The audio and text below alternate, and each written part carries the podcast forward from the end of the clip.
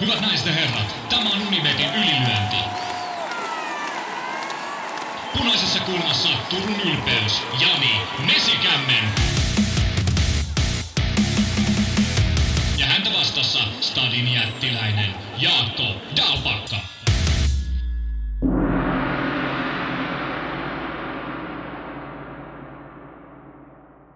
Tervetuloa kuuntelemaan Unibetin ylilyöntipodcastia. Koska olet mukaamme löytänyt, niin olet ehkä huomannut, että ylilyönti löytyy nykyään omista kanavista. Spotify, SoundCloud, iTunes. Kaikki on hienosti, kaikki on hyvin. Paitsi se, että nyt on sellainen tilanne, että Jaakko Dalpakka on ollut väärässä. Puretaan tämmöinen asia nyt heti. Tuu nyt Jaakko itse kertoa. Siis mä luulin olleni väärässä, mutta erehdyin.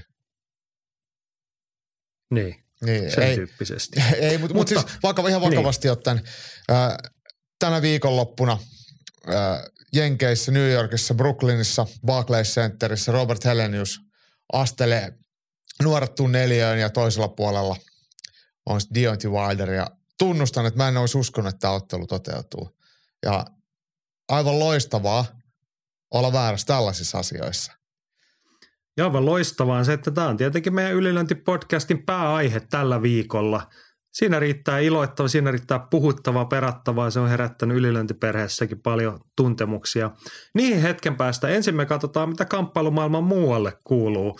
Eli perataan viime viikonloppu ja muut tärkeät puheaiheet ja Antaa Samulille eka puheenvuoro. Hän kysyy, että onko Kamsat vielä Venäjällä jumissa ilman passia? Mitä sun tiedustelutiedot sanoo? Onko Kamsat Chimaev edelleen Tsetseniassa. Ainakin Instagramin perusteella on. Siellä se ratsastelee aroilla.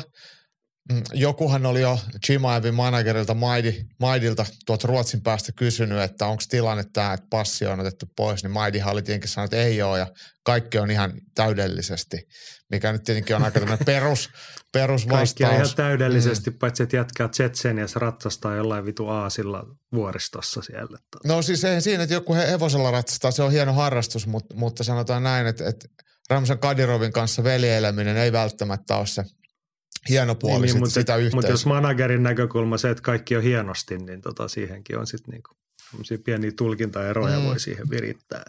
Joo, mutta mut, mut kyllä toi Chimaev nyt ainakin edelleen on, on Venäjällä ja ilmeisesti hänellä sitten on Venäjän passi eikä Ruotsin kansalaisuutta.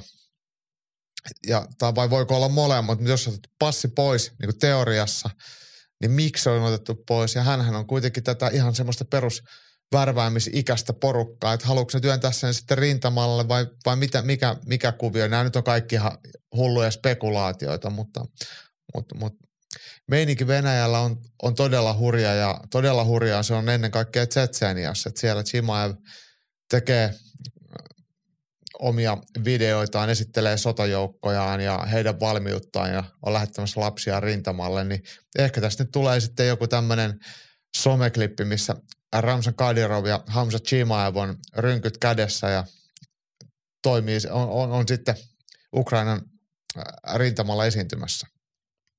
Tai niin sanotulla rintamalla. Niin. Joo. Ja täytyy sanoa, että en tiedä näitä lainsäädännöllisiä. Voisin kuvitella, että Ruotsi on niin lähellä meidän, mutta Suomessahan kaksoiskansalaisuus ei kauhean helposti ole, ei ole mahdollista. Että jos sulla on Suomen kansalaisuus, niin silloin sä luovut jonkun toisen maan kansalaisuudesta. Sit, mutta tota, en tiedä, miten ruotsalaiset on asian ratkaissut, mutta kuvittelisin, että se on samalla tavalla. Ja se on sitten taas vähän isompi juttu, että jos siellä niin kuin ilman omaa tahtoa ruvettaisiin Ruotsin kansalaiselta ottaa passia pois ja pitämään siellä. Mutta et, tällaista juttuhan ei ole siis sen virallisemmin mistään kuulunut, niin turha sitä spekuloida. Niin, niin. mies on vapaaehtoisesti varmasti sinne mennyt tienaamaan niin. miljoonia. Siis se on mulle ainakin se ainoa johtopäätös tässä kohtaa, että hän haluaa siellä olla ja hän on tehnyt tällaisen valinnan edustaa tällaisia asioita, niin mm. käs siinä sitten. Antaa mennä vaan. Mennään eteenpäin, ei mennä sen kivampia asioihin. Viime viikonloppunahan piti olla sellainen aika kiva nyrkkeilyottelu, josta mekin puhuttiin pitkälti tossa. Ja Oltiin tehty he läksytkin sen, sen tiimoilta tosi hyviä. Katsottu ennakoita ja luettu juttuja ja vähän mietitty ja käsikirjoitettu ja kaikkea ja vitut. Niin, Henri toteaa, että voi piip Ben joku semmoinen ajojahdin tyyppinen tilanne siinä kävi, kun joku sitten ilmoitti loppuviikosta, että Conor Ben on kärähtänyt dopingitestissä. Joo. Ei mennyt ihan nappiin. mä en nyt edes muista mistä aineesta hän kärrysi, mutta se oli joku tämmöinen, sanotaanko niitä nyt peiteaineiksi vai miksi, millä sitten vähän niin kuin kuurijälkiä yleensä tasotellaan. Että Joo, se no siis ei näkyisi peiteaine testissä. varsinaisesti ole, vaan siis se on ideana se, että, että, että kun ollaan vedetty tiukempi tuommoinen joku kasvuhormoni tai testosteronikuuri siis, niin, oma testosteroni tai hormonituotanto on sitten sakannut yleensä tämmöisen kuurin jälkeen ja sitten tällaisilla klomifeenin kaltaisilla aineilla, mi- mikä sitten on tämä kärryn, ää, kärryyn johtanut aine, niin yritetään sitten auttaa omaa hormonituotantoa palautumaan. Ja tämä on siis se aine, mistä Conor Ben kärähti ja ei siinä mitään. Siis tässähän oli paljon erilaisia aspekteja, että kun tämä käry tuli, niin ää, Eubank juniori oli sitä, että kyllä hän voi otella, että ei mitään ongelmaa, otellaan vaan. Ja promottorit tietenkin taustoilla miettivät, että miten tämä matsi saadaan toteutumaan, että Luxemburgin liitto oli jo ilmoittanut, että he voisivat sanktioida tätä ja ja sitten mietittiin, että mi, mi, minkälainen rooli brittien nyrkkeilykomissiolle, että pystyykö sitä jotenkin kiertämään, mutta jossain kohtaa sitten tajuttiin, että ei ne oikein, että jos Matchroom Boxing vaikka ohittaa tämän British Board of Boxing Commissions ää, järjestelmän, niin sitten sen jälkeen he ei saa enää mitään otteluita järjestettyä heidän alaisuudesta. Varmaan tajuttiin, että, että sitä ei voi silleen kusettaa. Ja, ja tota, loppujen lopuksi ainoa äh, homma oli se, että matsi oli pakko perua, koska ei, ei tullut järjestämislupaa äh, sanktioivalta taholta. Mutta sitten tätä ruvettiinkin spekuloimaan ja pohtimaan, että miten tähän ollaan päädytty. Ja selvisi, että tämä testitulos on ollut pari viikkoa jo asianomaisten tiedossa.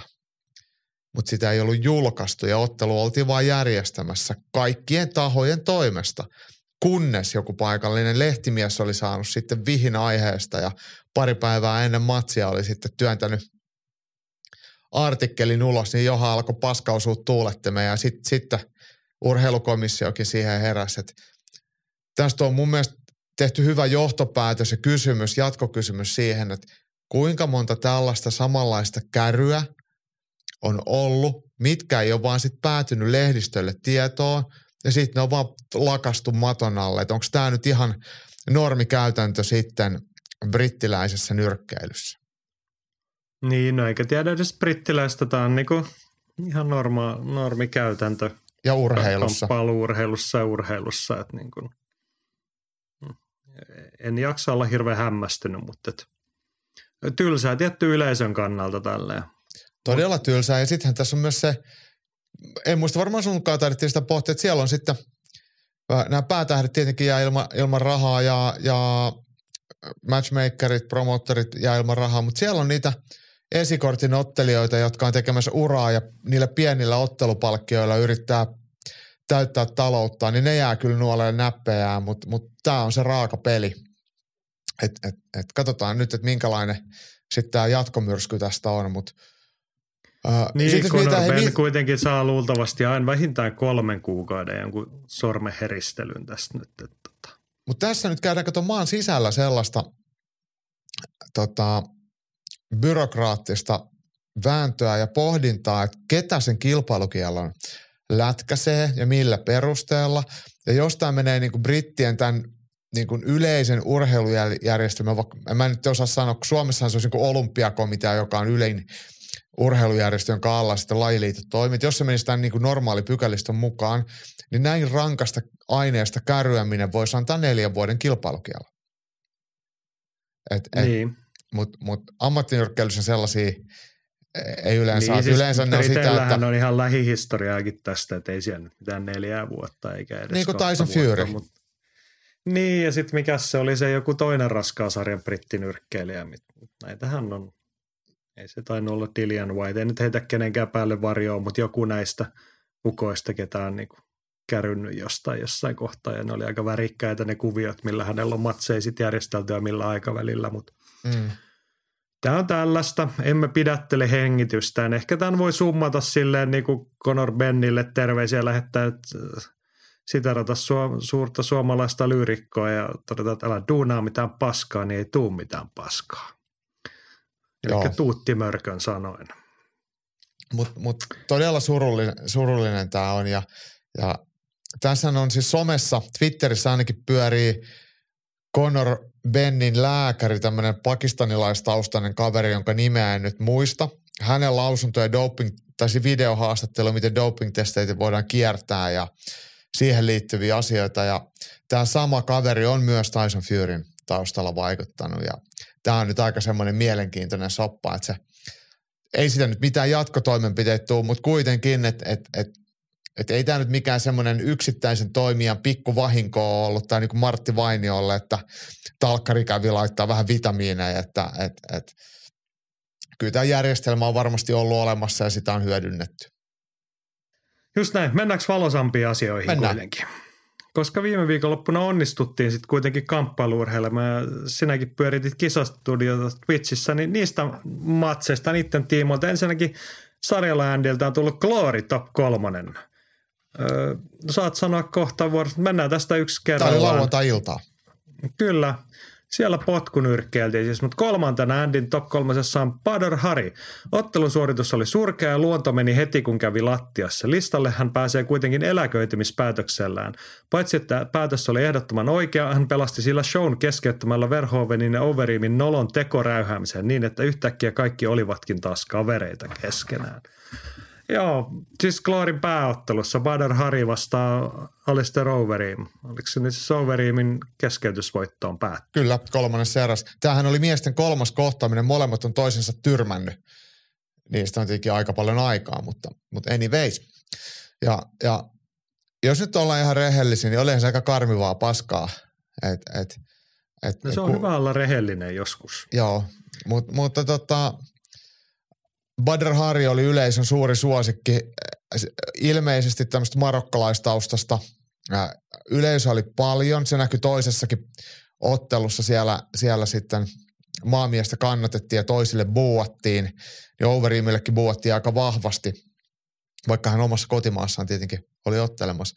Mutta mut Badr Hari, joka on aikaisemmin ollut aikamoinen räyhääjä ja sekoilija ja ei voi millään lailla s- sanoa, että hän olisi ollut mikään hyvä jätkä, niin nyt hän kyllä hoisi sitten oman roolinsa ennen ja jälkeen ottelun ihan asiallisesti, toi mitä Andy tuosta sanoi, että, että vähän niin kuin pelasti ton Rico Verhoevenin ja Alistair Overeemin erittäin kiusallisen keskustelun mikrofonin ääressä. Ja jotenkin tässä nyt vaan sitten myytiin sitä seuraavaa ottelua, mutta en kyllä halua nähdä Alistair Overeemin kohtaavan Rico Verhoevenia. Niin, se kuulostaa lähinnä pahoinpitelyltä nykytilassa. Mutta olemme siitä samaa mieltä, että se oli oikea päätös varmaan Badr Harille lähteä eläkkeelle. Mm. viimeisestä voitosta taitaa olla aika paljon aikaa. Oliko seitsemän vuotta? No niin, se on pieni, pieni pätkä ihmisen elämässä. Joo. Mutta Kamppailu-urheiluuralla se voi olla aika pitkä aika. Mutta hei, Andin Glory Top 3 kakkosena. Tiani Bestatti, alle 70-kiloisten mestaruutta puolustanut Bestatti esitti kolme erää aivan loistavaa kaukoottelemista. Matsin lopulla kova prässännyt Koprivlenski pääsi otteluun mukaan ja voitti eriäkin, mutta kirje ei riittänyt. Taidollisesti Bestatti on noussut uudelle tasolle ja jos hän pääsee viiden erän kuntoon, hän voi olla tulevaisuudessa lajin pound for pound kärkinimiä. Mies on vasta 24-vuotias, joten aikaa kyllä on. No mitäs Jaakko, onko tässä potkunyrkkeilyn tulevaisuus? Tiani Bestatti. Joo, kyllähän on hyvä ottelija. Ja Andy itse asiassa kuvaa koko ottelun kulunkin silleen, että että hallitseva mestari Betstati otteli tosi hyvin aluksi, mutta sitten Koprivlenski niin pääsi vaan kaasua ja pisti mestari tiukoille ja, ja, ja tota, jos olisi matsi olisi kestänyt vielä yhden erän vaikka pidempään, niin se olisi kääntyä ihan toisinpäin. Mutta 24-vuotias mestarista kuitenkin piti, piti vyönsä ansaitusti ja jos ajatellaan näin, että hän tuosta vähän paranee, niin, niin varmasti, äh, kypsyy, niin hän myös siinä paranee. Niin, niin, niin se on hyvä. Ja kyllä hän antoi ihan asialliset sitten haastattelutkin jälkikäteen tyylikkästi englanniksi hoisi sen, että, että, että tämmöiset niin kuin nykyaikaiset attribuutit menestyvälle urheilijalle tietenkin on. Että harmi, että potkunyrkkeilyä seurataan niin vähän, mutta tällaiset hahmot on kyllä hyviä. No niin, pistäkää nimi mieleen. Ja pistäkää mieleen tämäkin, jos sitten vielä tiennyt Glory Top 3 ykkösenä Andy-listalla Sergei Maslobojev.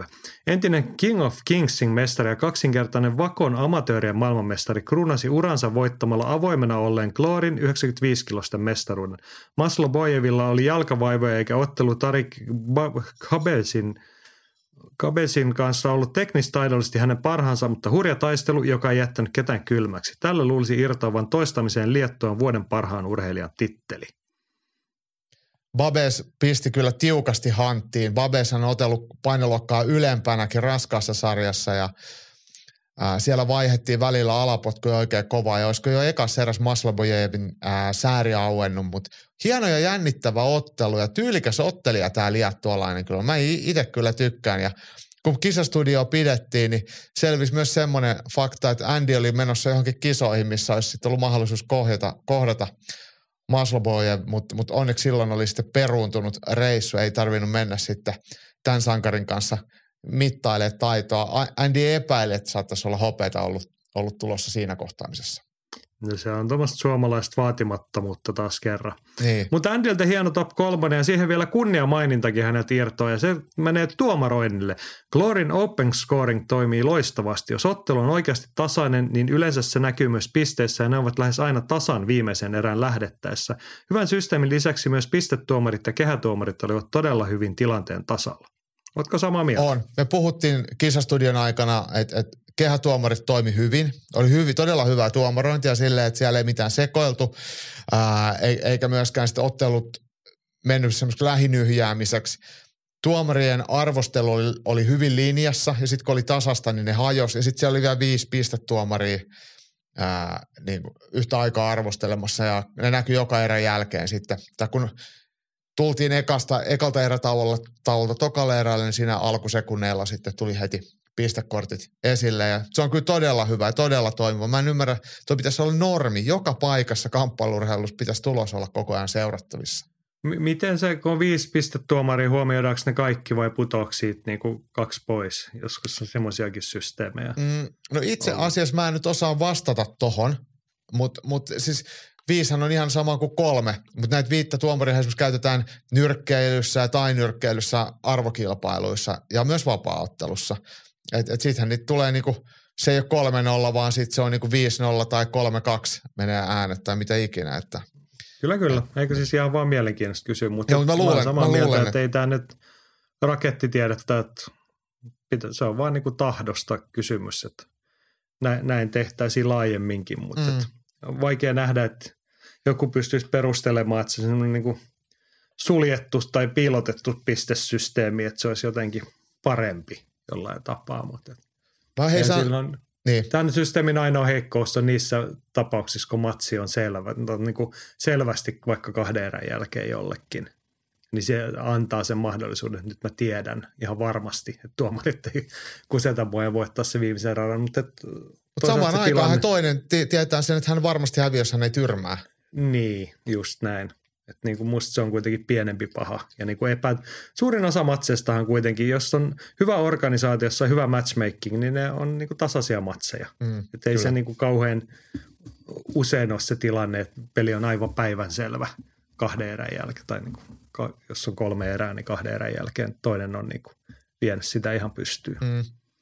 Niin kuin mä sanoin tuossa aikaisemmin, että et, et, et, tämän potkunyrkkeilytä ei niin paljon seurata. Tuo paikan päällähän oli muuten aika mieletön yleisö, että Anheimissa, Hollannissa, niin, niin mun mielestä Andy sanoi, että se on 40 000 ihmisen areena. Ei välttämättä ihan jokainen katsomo ollut auki, mutta todella paljon se oli katsojia. Et Hollannissahan potkunyrkkeily on erittäin seurattua.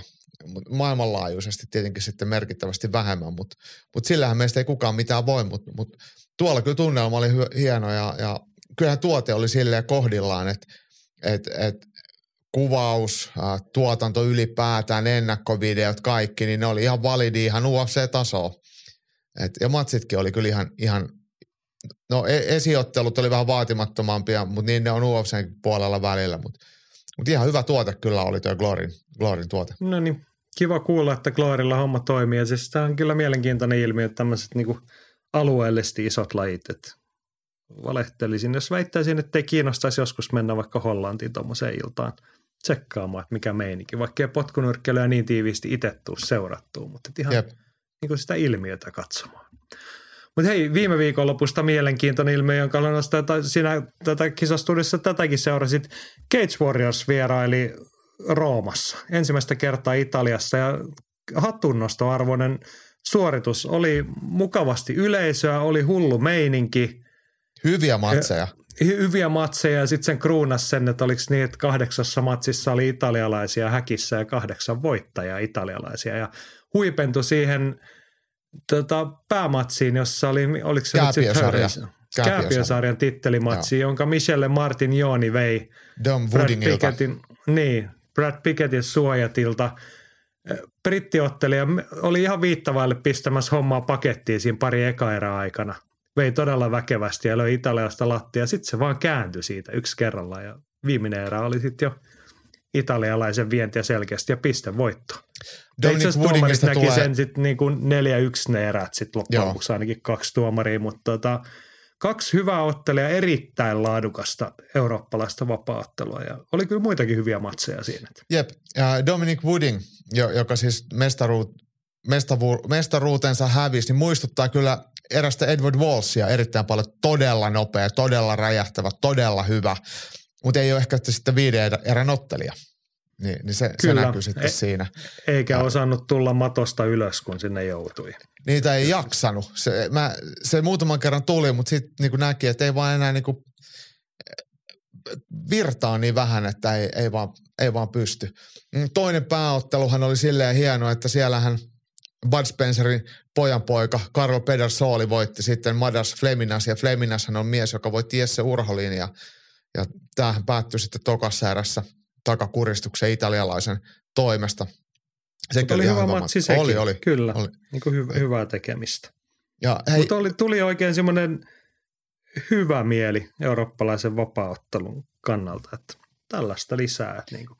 Ja siis se, se niin kuin Cage Warriorsin näkökulmasta se, että ei siellä nyt mitään hirveän isoa yleisöllä, eikä he tavoittele isoja ranssille, mutta että sitä kasvua ja uutta yleisöä voit ollenkin tavoitella, että mennään tekemään johonkin, mutta hän voisi tehdä Lontoossa kaikki illat Mm. samassa mökissä siellä, tyytyä siihen, mutta Mutta sitten he tekee oli aika niinku usein tapahtumia, mikä on tosi hyvä, että se on niinku säännönmukaista. Ja kyllä tuo Italiassa käynti varmaan joku paikallinen taho on ollut siinä sitten kokenut si- tai halunnut olla rahallisesti siinä mukana ja mainostanut jotenkin, niin se oli kyllä mun mielestä hyvä, hieno siirto. Ja kyllähän Cage Warriors oli silloin arabirahojensa kanssa, niin nehän liikkui silloin vähän enemmän, mutta sitten kun tämä rahoituspohja muuttui, niin sitten on tehty vähän pienemmällä budjetilla. Mutta Cage Warriors on kyllä tuotteena tosi hyvä. Et, et, ei ne ottelijat ole välttämättä yhtään sen parempi kuin jossain muualla, mutta tälleen tämmöisen niin länsi-eurooppalaisen skenen seuraaminen, seuraaminen niin, niin näkyy hyvin siinä Cage Warriorsissa. Niitä on usein ja tuttuja nimiä, siinä on tietynlaista jatkuvuutta koko ajan, että samoja ottelijoita. Ja sitten taas tulee paljon uusia ottelijoita myöskin ympäri Eurooppaa. Et, et, et se on niinku, mun mielestä siinä on mietitty sitä ihan hyvin. Mä en tiedä, kun sä et Mm. tainnut seurata meidän kisastudioa, niin meillähän tuli kuvaterveisetkin ringsideilta. Niin, niin Cage Warriorsin äh, matchmakeri Ian Dean lähetti sieltä vähän kuvia paikan päältä suomalaisfaneille. no niin, mahtavaa. Joo, Se on hienoa. Mutta tota, seuratkaa Cage Warriorsia. Seuratkaa muuta. Tulevana viikonloppuna on taas eurooppalaista vapaattelua KSV tarjolla. Siitä sananen myöhemmin, mutta et kannattaa seurailla. Olla avaramielinen. Hyvää kamppailuurheilua tarjolla. Hyvästä kamppailuurheilusta ja eurooppalaista vapaattelusta puheen ollen. Mennäänkö kotimaan katsaukseen? mennään. No itse asiassa palataan potkunyrkkeilyyn tässä välissä. Andy tiedotti viime viikolla, hän kertoi, että nuorten MM-kisat tuloillaan tai käynnissä. Ja nehän on käyty ja se meni varsin hienosti. Andy kertoi, että potkunyrkkeilyn nuorten MM-kisoista neljä ottelijaa toi kaksi kultaa ja kaksi hopeaa. Osa sarjoista oli pieniä, mutta kokonaisrekordi seitsemän voittoa ja kaksi tappiota on tuolla tasolla todella kova, kun esim. viime vuoden nuorten EM-kisoista ei saatu yhtään otteluvoittoa. Oho, Tämä oli Suomen kaikkien aikojen paras tulos nuorten arvokisoista ja nyt me nostamme korkealle virtuaalista hattuamme täällä. Simo Tähtinen, Joni Kymäläinen B-junioreissa, MM-kultaa, Nea Kytelä, Jimi Kuismin A-junioreissa, MM-hopeaa. On Jep. se upea suoritus. kyllä, kyllä. Ei siitä mihinkään pääse. Mitäs Jaakko arvelet ja sanot? Andy voi tähän vaikka jälkikäteen ottaa kantaa, mutta onko tässä nyt tuloillaan suomalaisen potkunyrkkeilyn uusi sukupolvi sille, että siirtyykö tämä aikuisten arvokisoihin myös?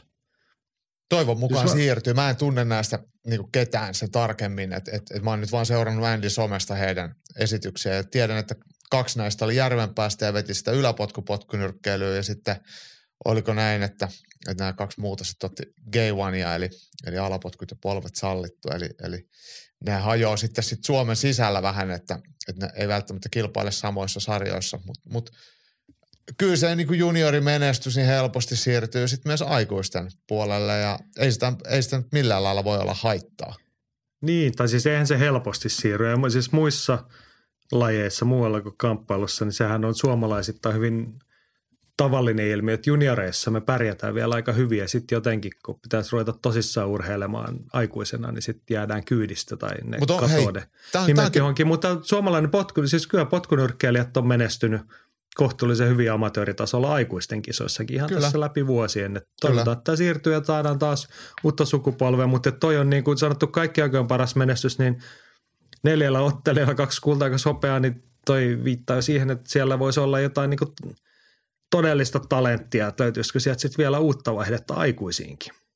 Kun puhuit tuosta suomalaisten pärjäämisestä nuorissa ja sitten aikuissarjoissa sitten ei niinkään, niin käykö myös paljon siitä, että jengi sitten tippuu juniorisarjojen jälkeen lopettelee, että, että no, käydään siis kokeilemaan aikuisissa vähän aikaa ja sitten kun se ei ole ihan niin helppoa, niin sitten heti jäädään veke vai Mä, mulla ei oikeasti ole tietoa.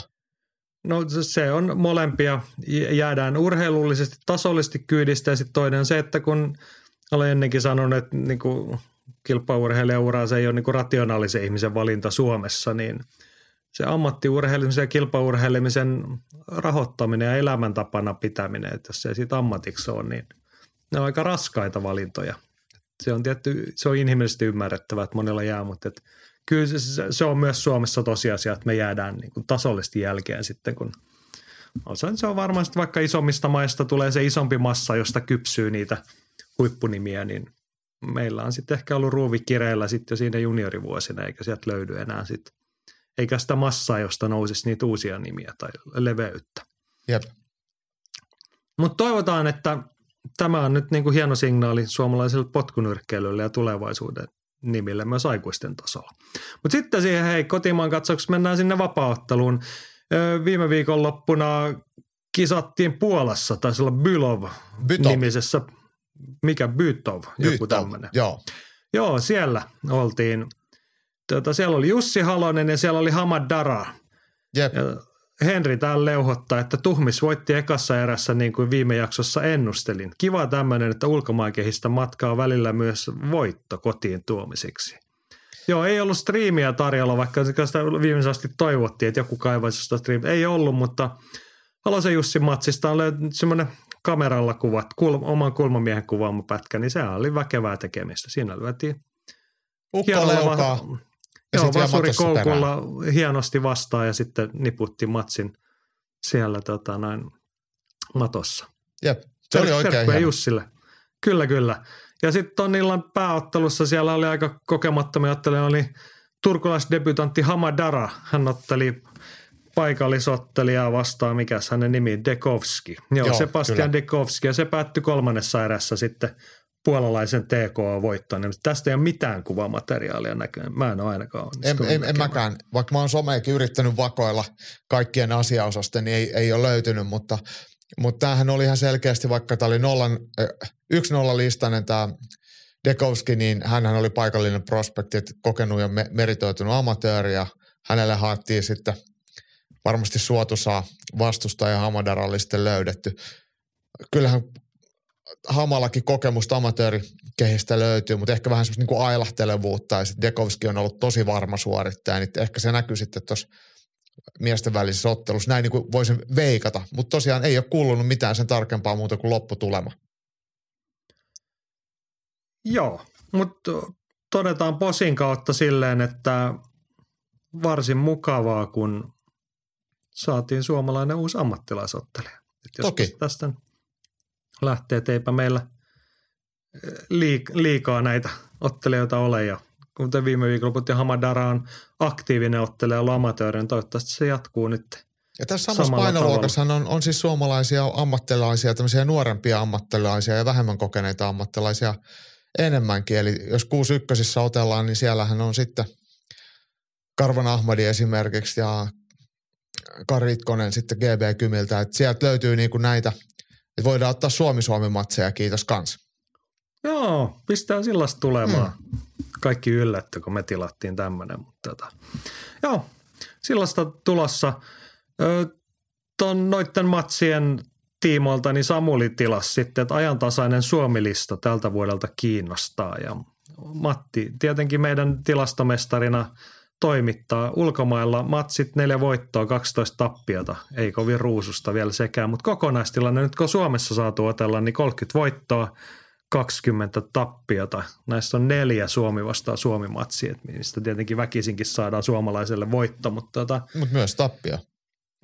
niin. Mm. Niin, no joo, se ei siltä niin. vaan paranna, mutta toi näyttää aika kivalta, että jos on 50 matsia suomalaiset ammattilaiset ottanut, niin niistä on kuitenkin 30 voittoa.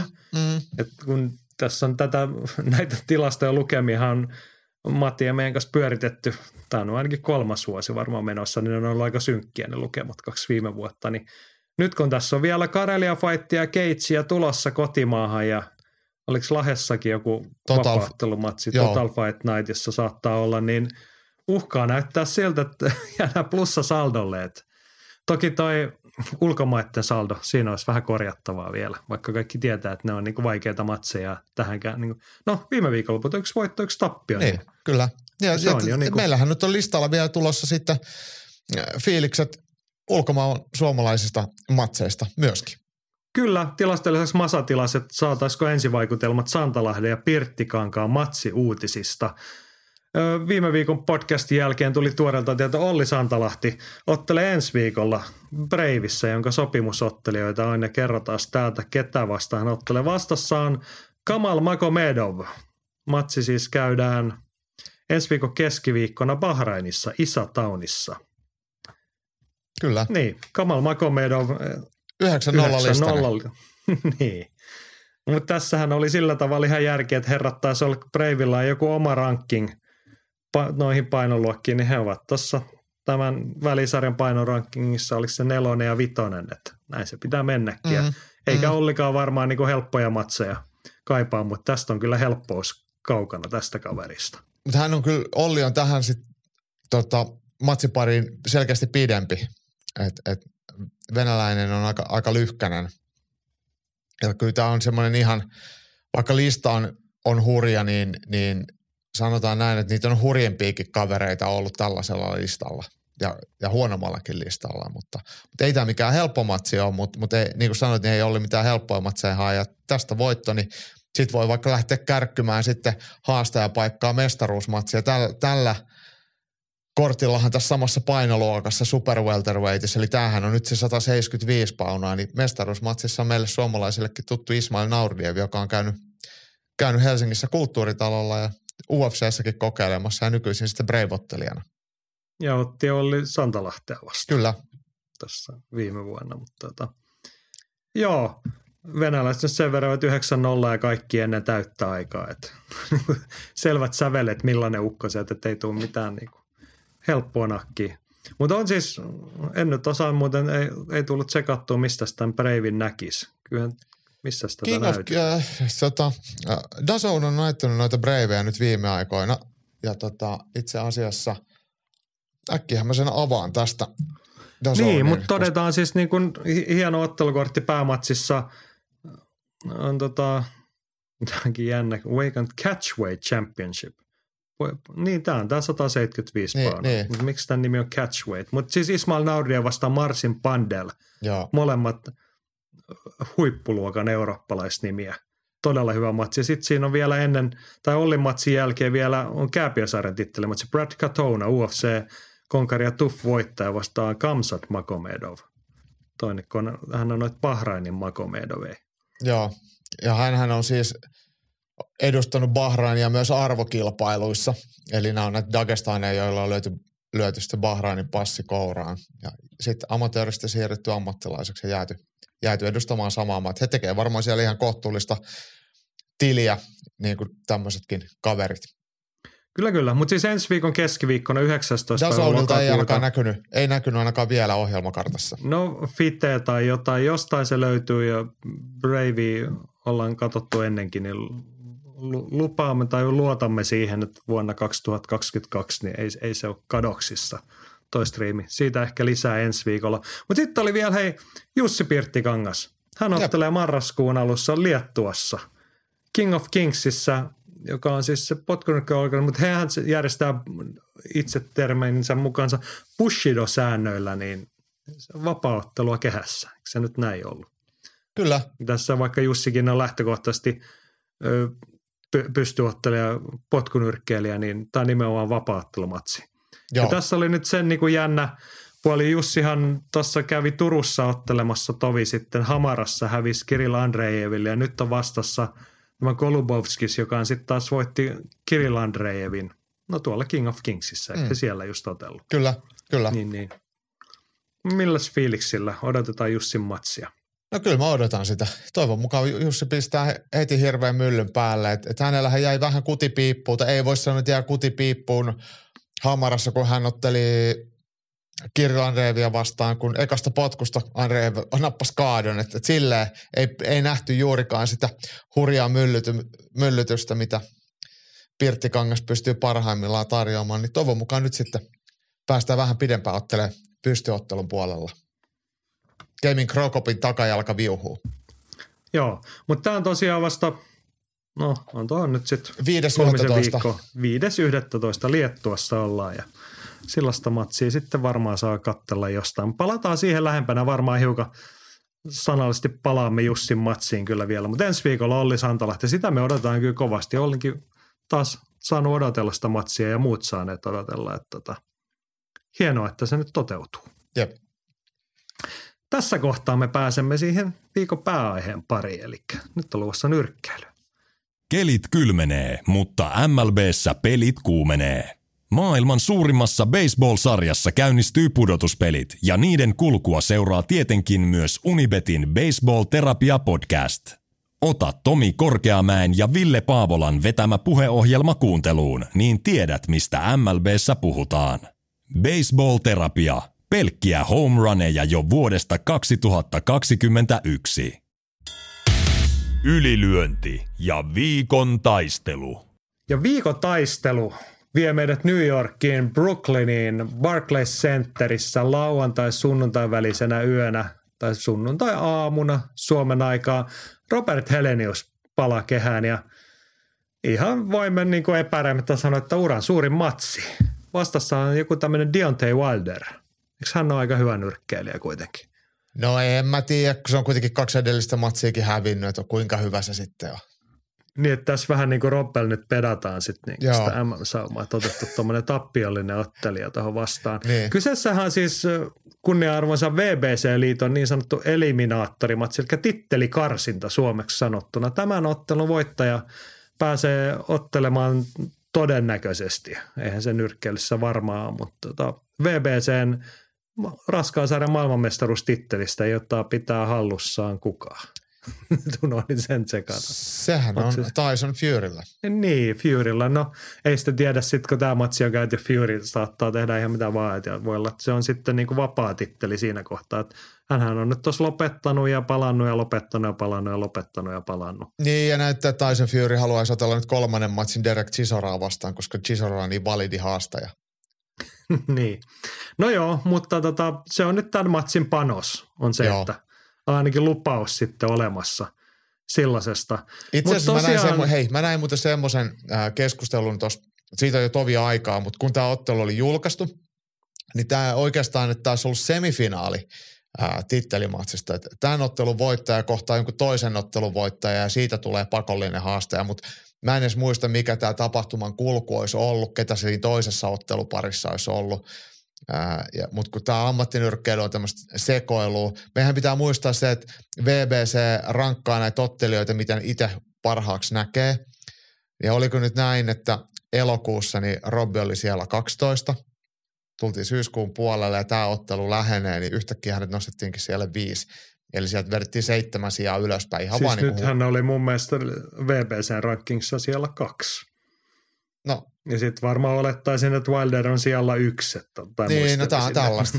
niin. niin. Et kun ottelu lähenee, siis muit, muiden liittojen, Niin, jostain syystä muiden liittojen rankingissa Roppe ei ollut ihan siellä kärkipäässä tai Ää, mukana ollenkaan. Ringlehti, jo, jonka rankingi mun mielestä voidaan pitää sille kohtuullisen hyvällä, niin Robe ei edes ole kärkikympissä. Mm.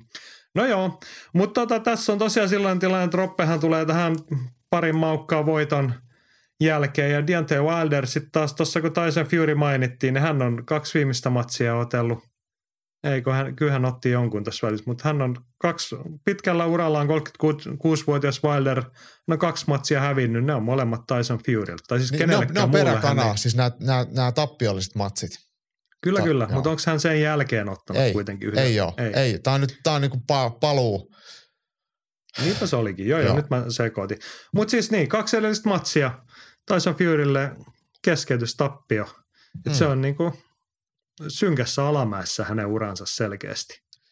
Näin se on. Ja, ja Sit- rajuja, niin. nöyryttäviä tappioita. No joo, maailman parhaalle kun häviät, niin siinä helposti voi käydä sille. Toki voidaan sitten katsoa hänen rekordistaan sitä toista puolta, että hänellä on 42 voittoa tilillä ja jostain syystä niistä 41 on tyrmäysvoittoja. Että hän, on, hän osaa vähän lyödä. Joo, ja oliko nyt tilastollisesti näitä kaikki ottelijat, ketä vastaan hän on otellut ja voittanut, hän on käyttänyt kanveesilla ja itse asiassa myö, myös näissä tappiollismatseissa vastustaja on käynyt kanveesilla. Eli, eli Deontay Wilderilla kyllä on, on todellinen kova ja vaarallinen lyöntivoima. Joo. Jännä oli silleen, no ehkä kertoo siitä hänen lyöntivoimasta se, että siis Robbella on, no siis täällä on, Wilderilla on 45 ammattilaista, olisiko Robbella 32, 35, niin siis kymmenkunta matsia vähemmän. Kyllä, Mutta Helenius on silti otellut enemmän eriä ammattilaisena. Että Kyllä. kertoo selkeästi ottelutyylien erosta. Että Roppe pystyy, on parhaimmillaan pystynyt ottamaan myös niin kuin pitkiä matseja, ehjiä matseja silleen, että Mä, mä oon nyt siis, kun me sanotaan, sanotaan pitkiä matseja, niin ei ne matsit ole ollut läheskään aina pitkiä, kun on oteltu jotain ihan säkkejä vastaan Savonlinnassa. Että ne on ollut neljä tai kuusi, tai kuusi Niin, niin, mutta et niissä niinku, Mut menty jos otetaan ne aikaan. aidosti, aidosti kansainväliset matsit, niin hän on kuitenkin sellaisiakin sit ottanut. Ja niin kuin toden, hänellä Roppella on 20 tyrmäysvoittoa, Kyllä. onks 32 voittoa kokonaisuudessaan, niin, niin, niin se ehkä sitten niistä 20 sinne mahtuu niitä köykäisiä matseja joukkoon, mutta et kovissa matseissa kyllä hän on sen osoittanut, että hän pystyy semmoista ehjää tasasta matsia ottaa, se ei ole pelkästään sen tyrmäysvoiman varassa se hänen tekemisensä ollut. Ei todellakaan. Siis se on, siinä mä oon samaa mieltä, että Robe, Robe on, ei ole mikään tämmöinen niin pikaottelija, että eka erää lopetus tai sitten ei tule mistään mitään. Et, et, et se, olisi, se olisi väärin sanoa. Kyllä Robe on, on kuitenkin silleen taitonyrkkeilijä, jolla on vaan todella painava takimainen ää, ja myös etumainen lyönti. Tyrmäysprosentithan menee silleen, että ää, Robben matsien lopetusprosentti on 58 ja, ja Deontay Wilderilla on 91, että siinä on niin numeraalisesti on iso ero. Mm. Mut Deontay Wilderin voitoista 98 prosenttia tyrmäyksellä, niin se on, kyllä- se on jopa niin kuin nyrkkeilyn saralla, se on hurja lukema. Et ja kun ollaan, siis meidän mittapuolella Suomessa ollaan kuitenkin puhuttu tässä vuosien varrella, että Roppe on aika hyvä törmäämä. Tämä on kova iskunen, raskas sarjalainen. Kyllä. Teknisesti kohtuullisen hyvä, mutta sitten tämä jätkää ihan niin kuin toista sarjaa sitten kuitenkin vielä siinä asiassa. On siis tyylillisesti niin kuin todella eri, erilainen. Että, että kyllähän Tyson, äh, anteeksi, Deontay Wilderin, äh, hän vaan lyö lujaa. Että hän ei ole semmoinen varsinainen taitonyrkkeilijä. Että Hän on aloittanut kuitenkin nyrkkeily vasta tosi myöhäisellä iällä. Ja ihan lyhyellä amatööritaustalla niin meni olympialaisia ja nappasi sieltä pronssia. Et, et semmoinen niinku nuori, nuorisopoikanyrkkeily, mikä tuottaa tai juniorinyrkkeily, mikä tuottaa sitä taitoa, niin se on hänellä jäänyt kokonaan vekeen. Ja Robby on vähän, vähän sitten varhaisemmassa vaiheessa aloittanut tuon ja hänellä on vähän pidempi ura sitten amatööri, niin se nyrkkeilytaito ja monipuolisuus on kyllä ehdottomasti sitten Robben puolella. Joo, palataan siihen. mutta Puhutaan ensin vähän Roppen tilanteesta. Mulla kiinnitti huomio sillä että kun katsoo herran ottelutahtia, niin Robert Helenius on, voisi sanoa, että viimeiset viisi vuotta vedellyt silleen, että matsi per vuosi. Mm, Mit, mitäs mieltä me ollaan sellaisesta? 38-vuotias nyrkkeilijä, se nyt on niinku, me ollaan toistuvasti puhuttu, että niinku uran loppusuoraan, että ei tässä nyt ole mitään niinku vuosia ja vuosia ja uutta suurta kehitystä tulossa. Et nyt otetaan irti se, mitä saadaan ja ilahduttavasti nyt ollaan tällaisessa saumassa kiinni, mutta et musta se on niinku kilpaurheilijalle aika harvakseltaan oleva tahti. Mutta onko se sopinut hänelle? No on se sopinut ja sitten siinä on myös se, että, että ammattinyrkkeilyssä raskaassa sarjassa, kun ollaan täällä ihan huipulla, ja aika harva ottelee yli kahta matsia vuodessa. Et, et Robbe on niinku vähän ehkä keskiarvon alla, mutta ei sitten kuitenkaan niinku ihan räikeästi. Ehkä nyt olisi voinut vähän useammin otella, mutta en mä nyt näe, että tässä on semmoista isoa, isoa ongelmaa sitten, mutta ehkä itse nyt vaikka niin henkilökohtainen mie- mieltymys olisi se, että ottelisi ko- kaksi matsia vuodessa, mutta jos nyt on yksi matsi vuodessa, niin maailma ei kaadu siihen, mutta, mutta tota, siihen se ei mun mielestä tule tämä ottelu ainakaan kaatumaan.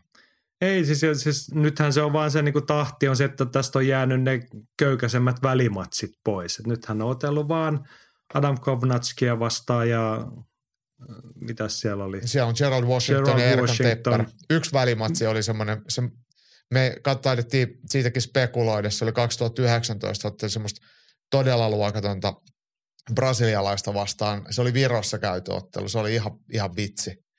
Mutta se nyt oli semmoinen perus, perus niin, mutta siitäkin on jo vuosia aikaa, mutta niinku tavallaan ne matsit on jäänyt pois, että ehkä se olennainen pointti tässä kohtaa se, että Roppe on päässyt jenkkimarkkinoille isompiin matseihin, ja nyt ei ole kannattanut riskeerata eikä tarvinnut.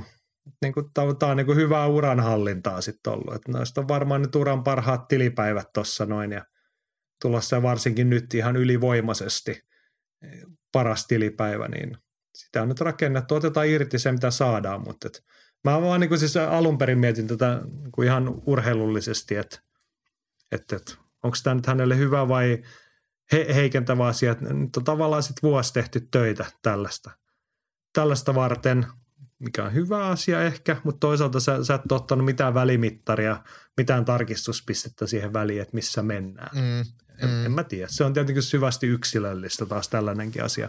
Ja niin kuin realiteetti, Roppe on 38-vuotias, niin kuin sanottu, niin ei se hänen tekemisensä siitä niin kuin perustasolla varmaan enää hirveästi mihinkään muutu. Ei. Se on sitä, mitä se on. Ja nyt sitten vaan niin kuin päivän kunto ratkaisee. Just niin.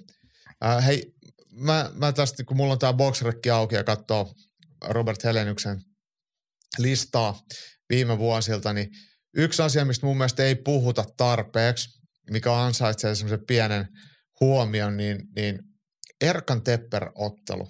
Me, me katsottiin sitä muistaakseni jollain, jollain seurueella. Se on ollut siis 2018, että siitä on jo aikaa, mutta, mutta tota, se voitto, mikä tuli jopa vähän yllättäen, kun siellä oli alla aivan susipaskoja esityksiä tämmöistä Juri Bukhaucho vastaan, kaksi semmoista luokatonta va- matsia. Sitten Tepperottelu kuulosti vähän silleen, että mennään nyt hakemaan vähän rahaa Saksasta – mutta Tepperhän jäikin ihan jalkoihin ja siitä tuli sitten hieno keskeytysvoitto Robbelle.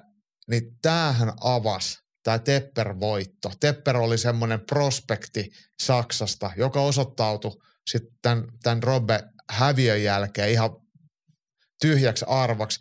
Mutta tällä voitolla Robbe kotiutti itselleen sitten sen sopimuksen sinne, mikä se nyt on se PC Premier Boxing Champions, BBC, promootioon.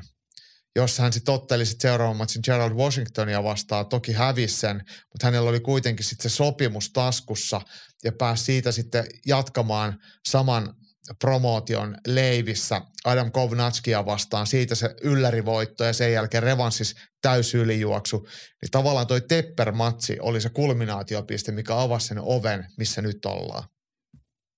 Kyllä, mutta tämä tavallaan niin kuin tuohon äskeiseen keskusteluun sopii, että niin kuin hyviä tai onnistuneita uravalintoja. Toki voisi sanoa, että jos se olisi Tepperille hävinnyt silloin, niin sitten se olisi ehkä ollut niin kuin lopullinen niitti. Se oli, mä muistan, että se silloin oli tosi heikko vaihe siinä Roppen urassa. Ja niin kuin tosi paljon, mekin oltiin varmaan skeptisiä, itse ainakin olin. Mä olin ainakin, kun se oli niin surkea se ed- sitä edeltänyt kaksi matsia. Niin, niin siitä se on erittäin miellyttävää, että tällainen mm. käänne on suomalaiselle urheilijalle löytynyt. Ja nyt ollaan sitten pienten mutkien jälkeen siinä paikassa, että puhutaan jopa miljoonatilistä.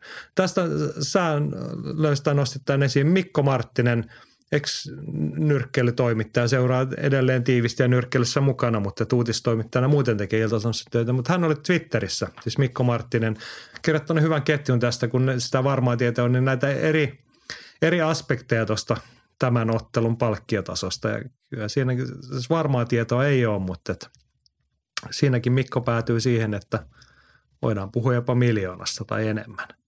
Kyllä. Niin, että kävi miten kävi, niin sehän on hieno asia. On ja siis mehän mietittiin sun kanssa, että mitä, että jos tulee miljoona ja sitten sä maksat siitä vähän veroja jenkkeihin ja maksat managereille ja jostain valmentajallekin pitää varmaan Juha Lindströmille ostaa laatikko kaljaa tai jotain, niin, niin kyllä siitä varmaan vähän jää vielä omalle tilillekin eläkekassaan, niin sanotaan näin, että sitä on hirveän helppo symppaa, että urheilija saa aikuisella iällä semmoisen ansaitsemansa rahallisen korvauksenkin, että se ei ole ihan pelkästään tikkuja kynsiä alle.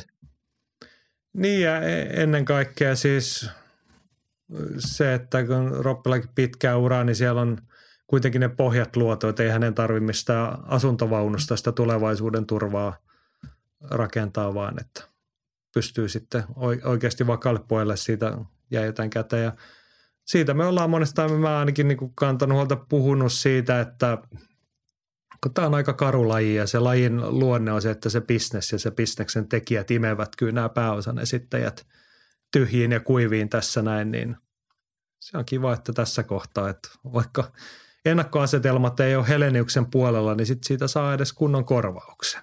Jep. Joo. Puhutaan otteluparista. Tässä on pari mielenkiintoista aspektia. Jos katso, pistää hän pistää säijiä tai pistetään heidät rinnakkain seisoo, niin aika isokokoisia raskassarjalla, niin kuin raamikkaita silleen.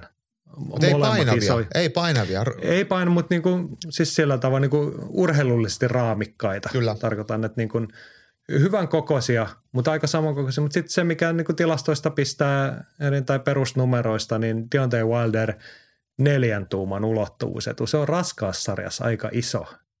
Et ja sitten kun puhutaan ukosta, joka on poikkeuksellisen kova lyömään ja tyrmäämään. Niin tota, ja lyö pitkältä ne tyrmäävät lyönnit. Niin. Hän osaa siis käyttää sitä etua, tarkoitat sitä? No ei, en mä varsinaisesti tarkoita sitä, että hän käyttää sitä etua, vaan, vaan hänen niin lyöntiarsenaali on semmoinen pitkäkätisten lyön, lyönnit. Et, et, hän ei ole semmoinen ehkä taitavasti etäisyydeltä taaksepäin liikkuva ja vastaan lyövät. Hän kyllä painostaa, mutta hän ei ole mikään semmoinen lyhyiden koukkujen mies tai lähiottelija. Että et hän tykkää iskeä pitkältä ja se takimainen suoraan se juttu. Ja sitten kun sulla on pitkä käsi, niin se ylettää vielä vaarallisen pitkälle.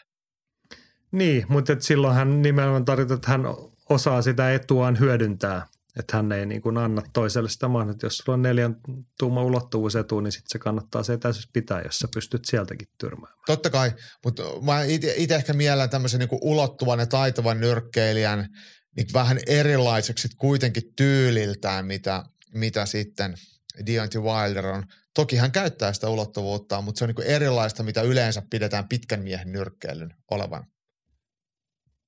Joo.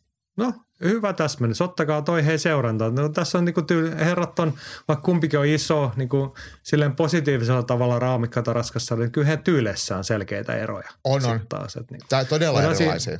Palata tuossa kommenttia. Toinen, mikä mulla tuossa kiinnitti, tai siis ei mitään kiinnitti huomioon, vaan minkä merkkasin itselleen muistiin, niin Roppehan on käynyt sparraamassa Deontay Wilderin kanssa. Oliko se ennen sitten ensimmäistä Fury-matsia vai toista? Mutta kuitenkin herralla on yhteistä historiaa sen verran. Anna, mm. Mitä sä annat sille painoarvoa? No molemmat tietää toisestaan jotain. Ja, ja, ja onhan, jos me ollaan rehellisiä, niin tätä ottelua ei ollut tehty, myyty rakennettu Robert Heleniuksen tulevaisuutta ajatellen. Pohjoisamerikkalainen promootio haluaa myydä Deontay Wilderia ja luoda hänen uraa, hänelle hyvä kambakottelu, niin tämä, että miehet on reenannut keskenään, niin siellä on varmaan semmoinen tieto, että Robert Helenius olisi heidän agendaansa sopiva vastustaja, eli sen tyylinen ottelija, minkä Deontay Wilder tässä paluottelussaan pystyisi helposti voittamaan.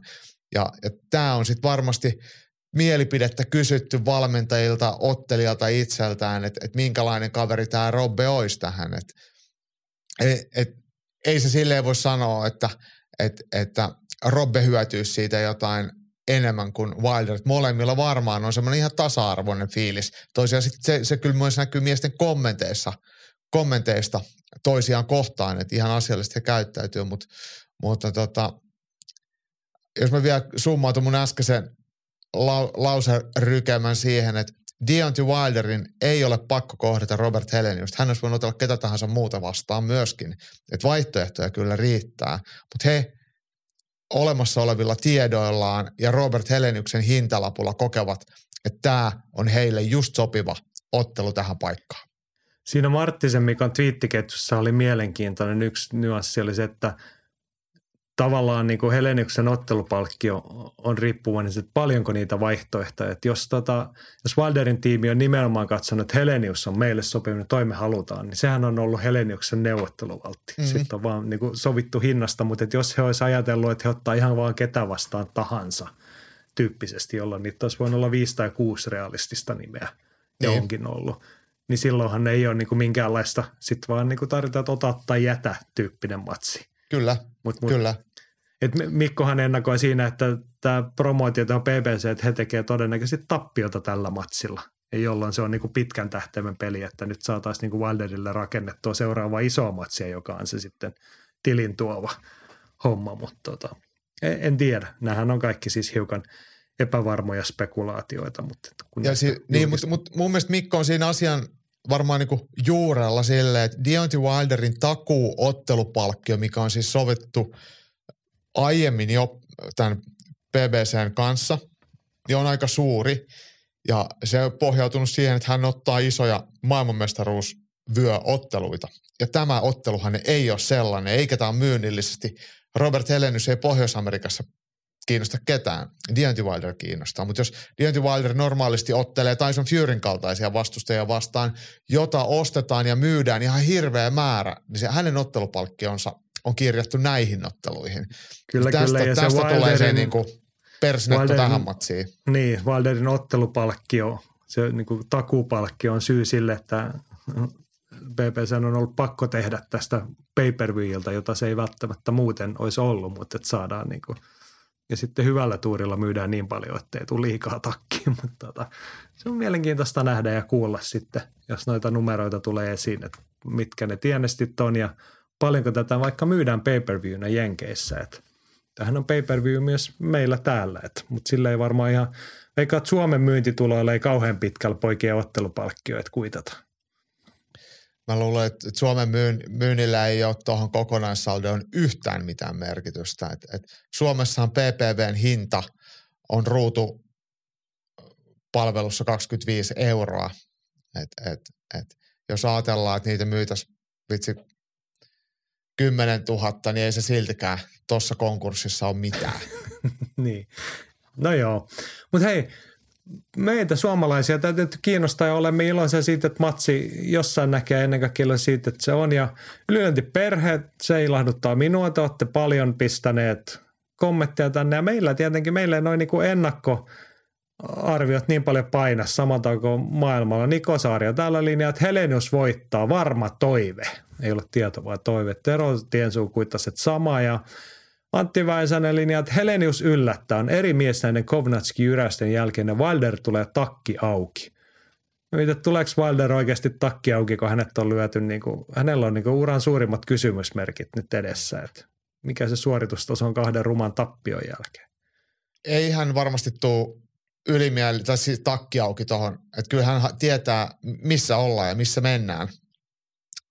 Ja, ja oikeastaan niin kuin, mm, Tuonahan Wilderin hän ei tarvitse voittaa matsia ekassa erässä, vaikka hän tyrmääjä onkin, niin hänellä säilyy se tyrmäysvoima vaikka kuinka pitkään. Että kyllä hän pystyy voittamaan myöhemmin. Että et ehkä tässä nyt pitäisi sitten vaan niinku rakentaa sitä itseluottamusta ja peliä, ajatella tätä ottelua semmoisena tulevaisuuden ja ää, niinku varmisteluna ja, ja oman itseluottamuksen ja taidon palauttamisessa.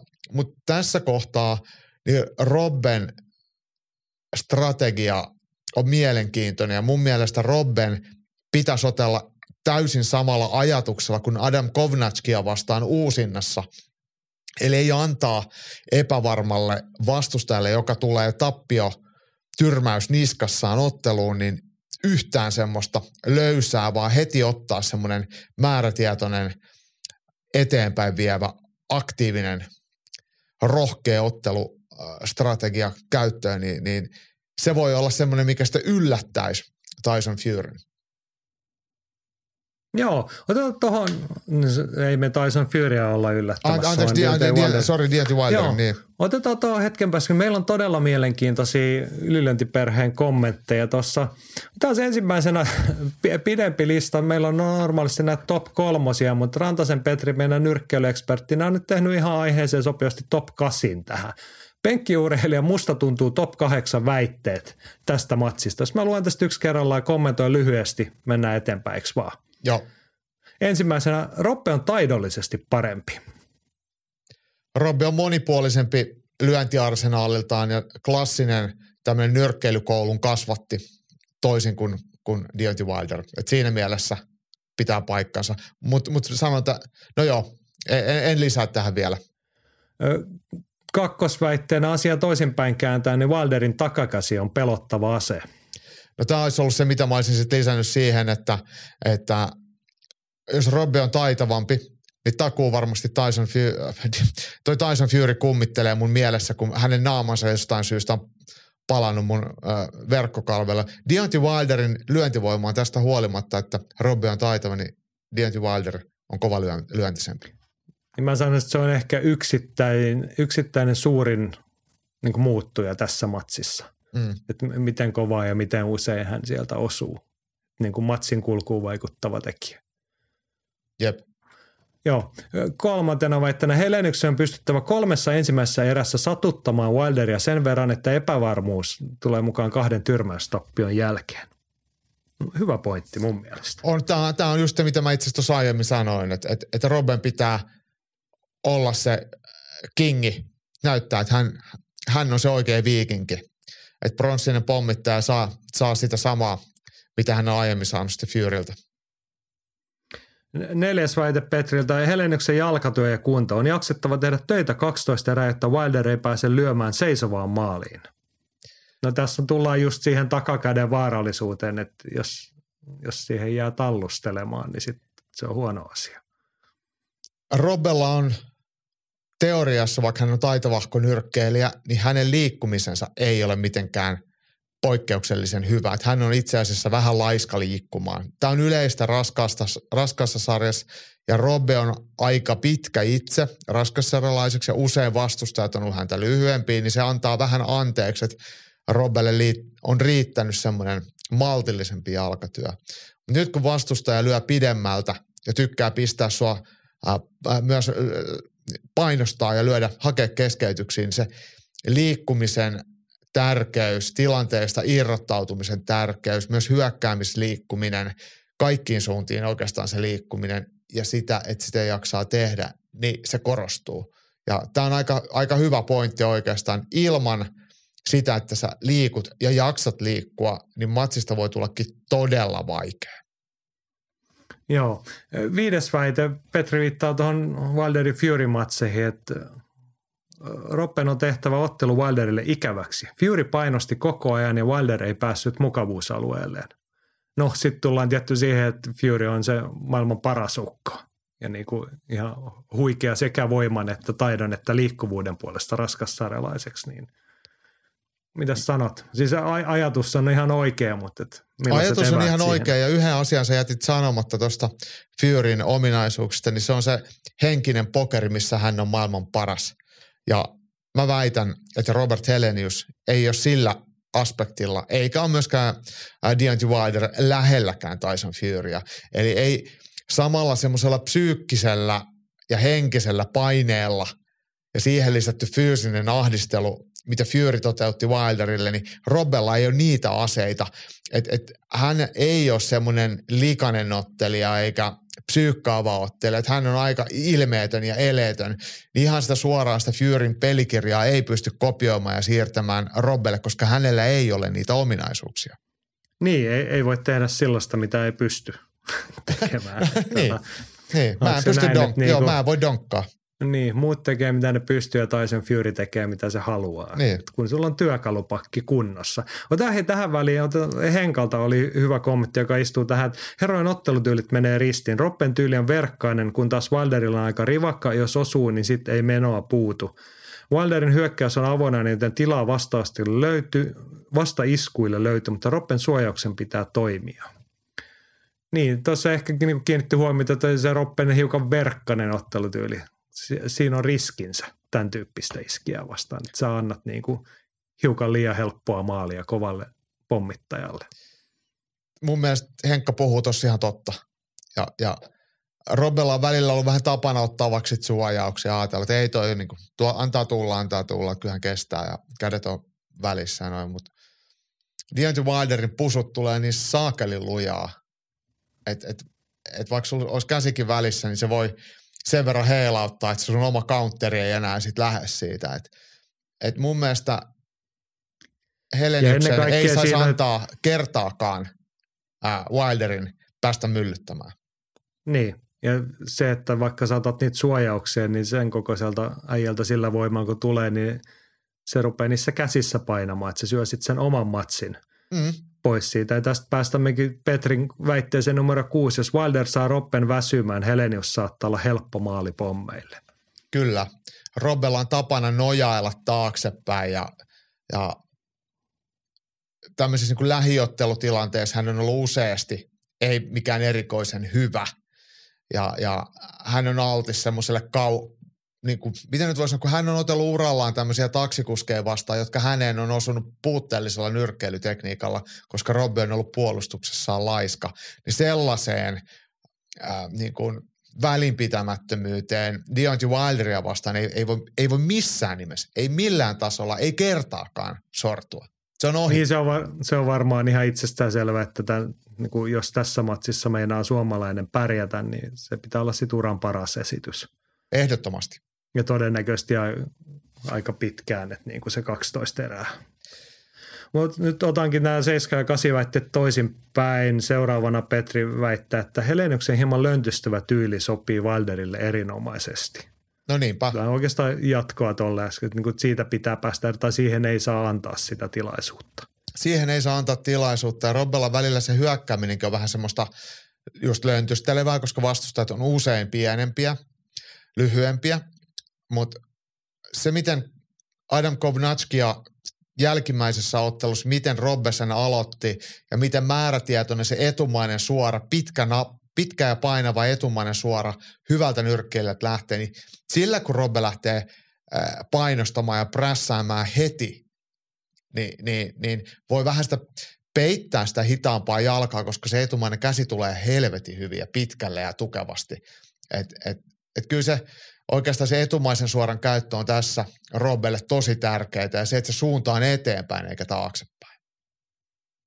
No niin, siinä on hyvä. Seuratkaa tällaista asiaa niin kuin ensi kongista lähtien, että miten Robert Helenius lähtee matsiin, miten se ottaa tota matsia haltuun tai mä väitän, että jos hän ei ota matsia haltuun, niin sitten käy huonosti. Niin se on aina, ainoa tapa. Niin siis, no se on aina. Kaik, oikeastaan pätee kaikkien matsia, että kumpi sitä matsia vie omilla ehdoilla, mutta tässä se niin kuin ylikorostuu. Niin, niin kyllä. Tyylit menee sen verran ristiin. Ja se voi olla siis tosi räikeä se ero, että jos, jos, jos Robbe on kuskina, niin se voi mennä tosi hyvin. Ja jos hän vähänkään ottaa kädet irti ratista, niin se voi mennä heti ihan päin persettä. Että se on niin tosi mustavalkoinen se ero.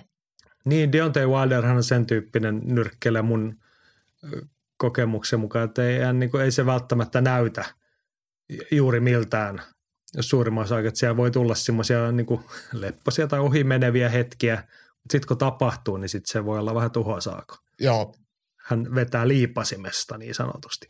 Hei, Petrillä on vielä kahdeksas väite. Tämä on mielenkiintoinen nosto, että Wilderin kulmassa on todennäköisesti kokemus ja taktiikka etu. Siellä on aika, siellä on iso nimi kokenutta valmentajaa ja mutta onko siellä myös kovempia osaajia? tämä nyt on sitten mun mielestä vaikea aihe niin kuin yksilötasolla äh, niin kuin ratkaista. Et, et sillähän ei ole mitään merkitystä, että kuka se valmentaja on ja ketä se on valmentanut. Että tärkeintä on, että se on just sille kyseiselle urheilijalle se oikea. Ja Robert Helenykselle Juhan Lindström kaikki ne puutteineen, siis kokemuspuutteineen, tuntuu olevan erittäin hyvä valmentaja. Niin sehän riittää. Se, että mitä Juhan niin. Lindström tekisi Deontay Wilderin kanssa, niin se voisi olla ihan, ihan hukkaa heitetty aikaa molemmille. Mutta kyse on siitä, että on se, sulla on oikeat ihmiset itseäsi varten.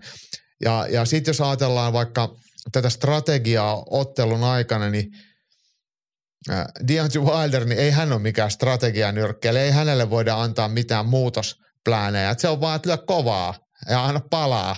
Että siinä ei ole mitään semmoista varsinaista strategiaa.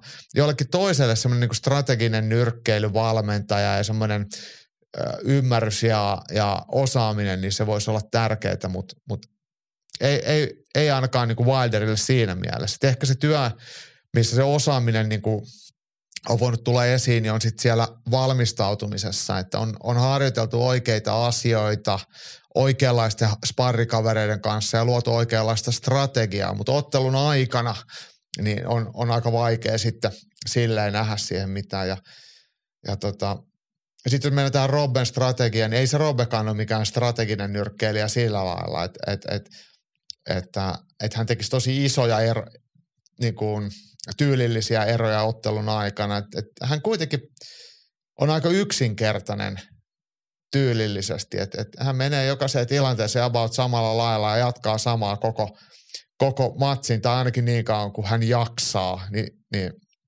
niin, niin että ehkä siellä sitten taas se Juhan Lindströmin tuki ja turva ja kannustus tai pakottaminen, mikä ikinä se heidän, heidän kesken onkaan, niin on sitten se, millä saadaan Robbesta eniten irti. Joo, ja mä lisäisin tuohon vielä siis, totta kai voidaan valmentaa ja muita arvioida sille niin kuin vastatusten tai pitkällä, että toi, toi ja toi on hyvä valmentaja, toi ei ole niin meritoitunut tai niin hyvä, mutta kun mennään yksittäiseen matsiin, niin – ei siinä tarvitse olla maailman paras valmentaja, kunhan se, niin kuin ne valinnat ja se taktiikat ja reaktiot, ne on oikeita just siihen matsiin.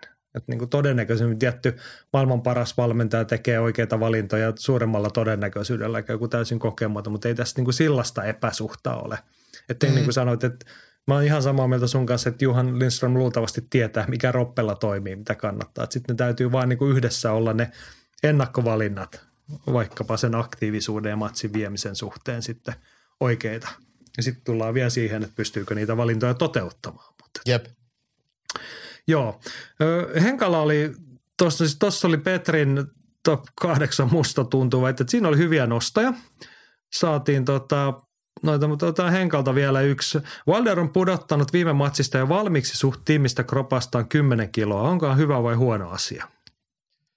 Siis tämähän on siis sellainen tilanne, että jäl- äh, kolmanteen Fury-otteluun Deontay Wilder bulkkas 10 kiloa.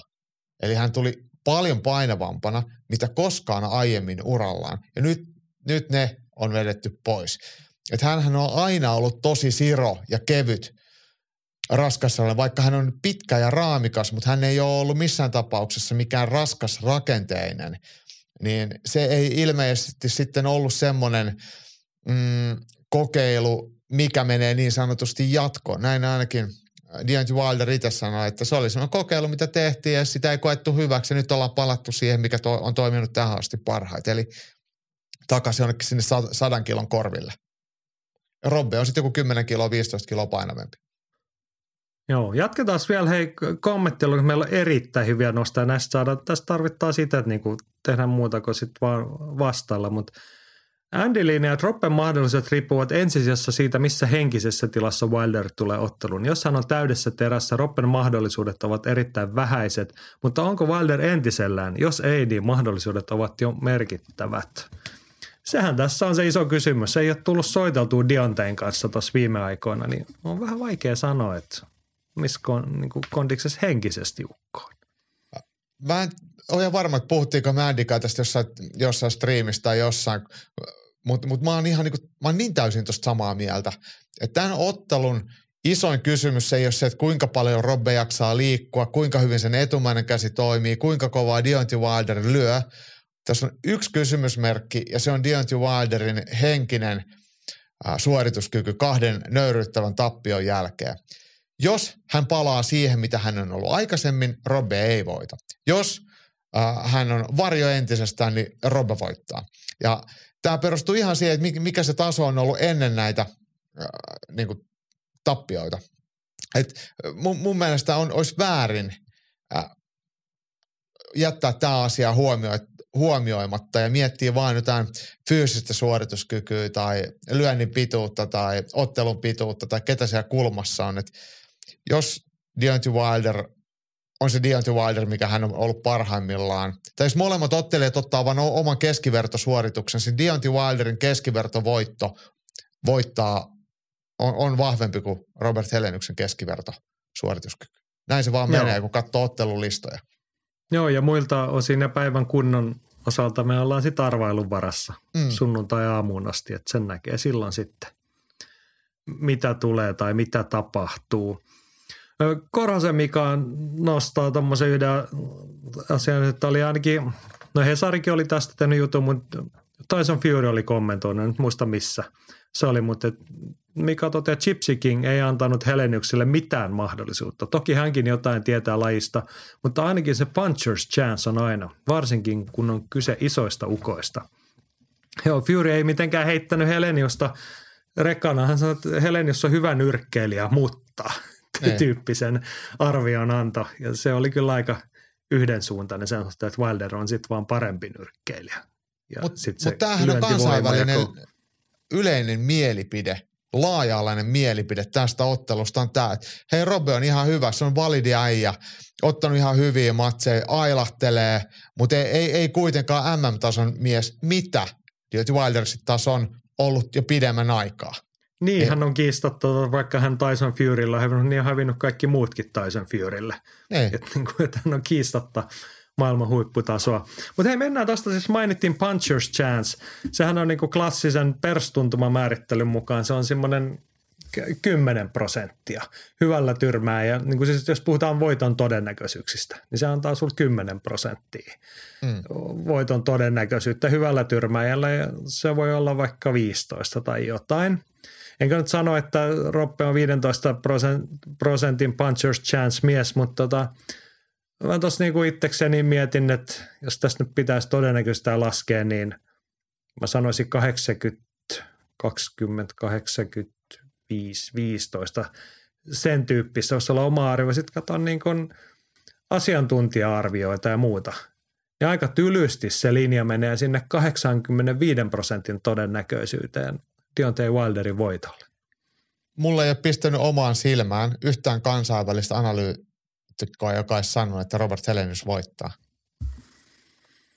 Niin.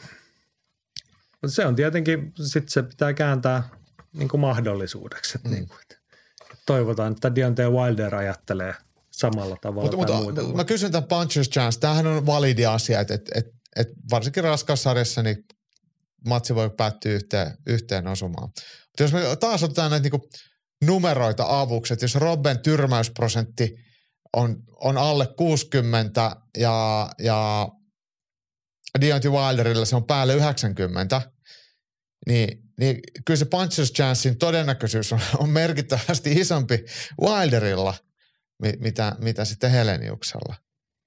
Et, niin.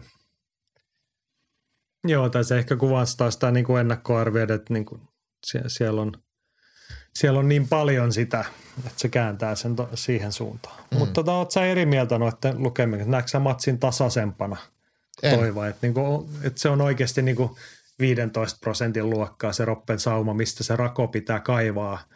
Ja sit, tai siis mä näen sen niin, että niin kuin matsin alkaessa sillä tavalla. Sitten se on niin kuin – matsin hallintaa, hiukan ylisuorittamista elämänsä matsia se, että sä kaivat sen matsin kuluessa sen, niin kuin muutat sen todennäköisyyden toiseksi.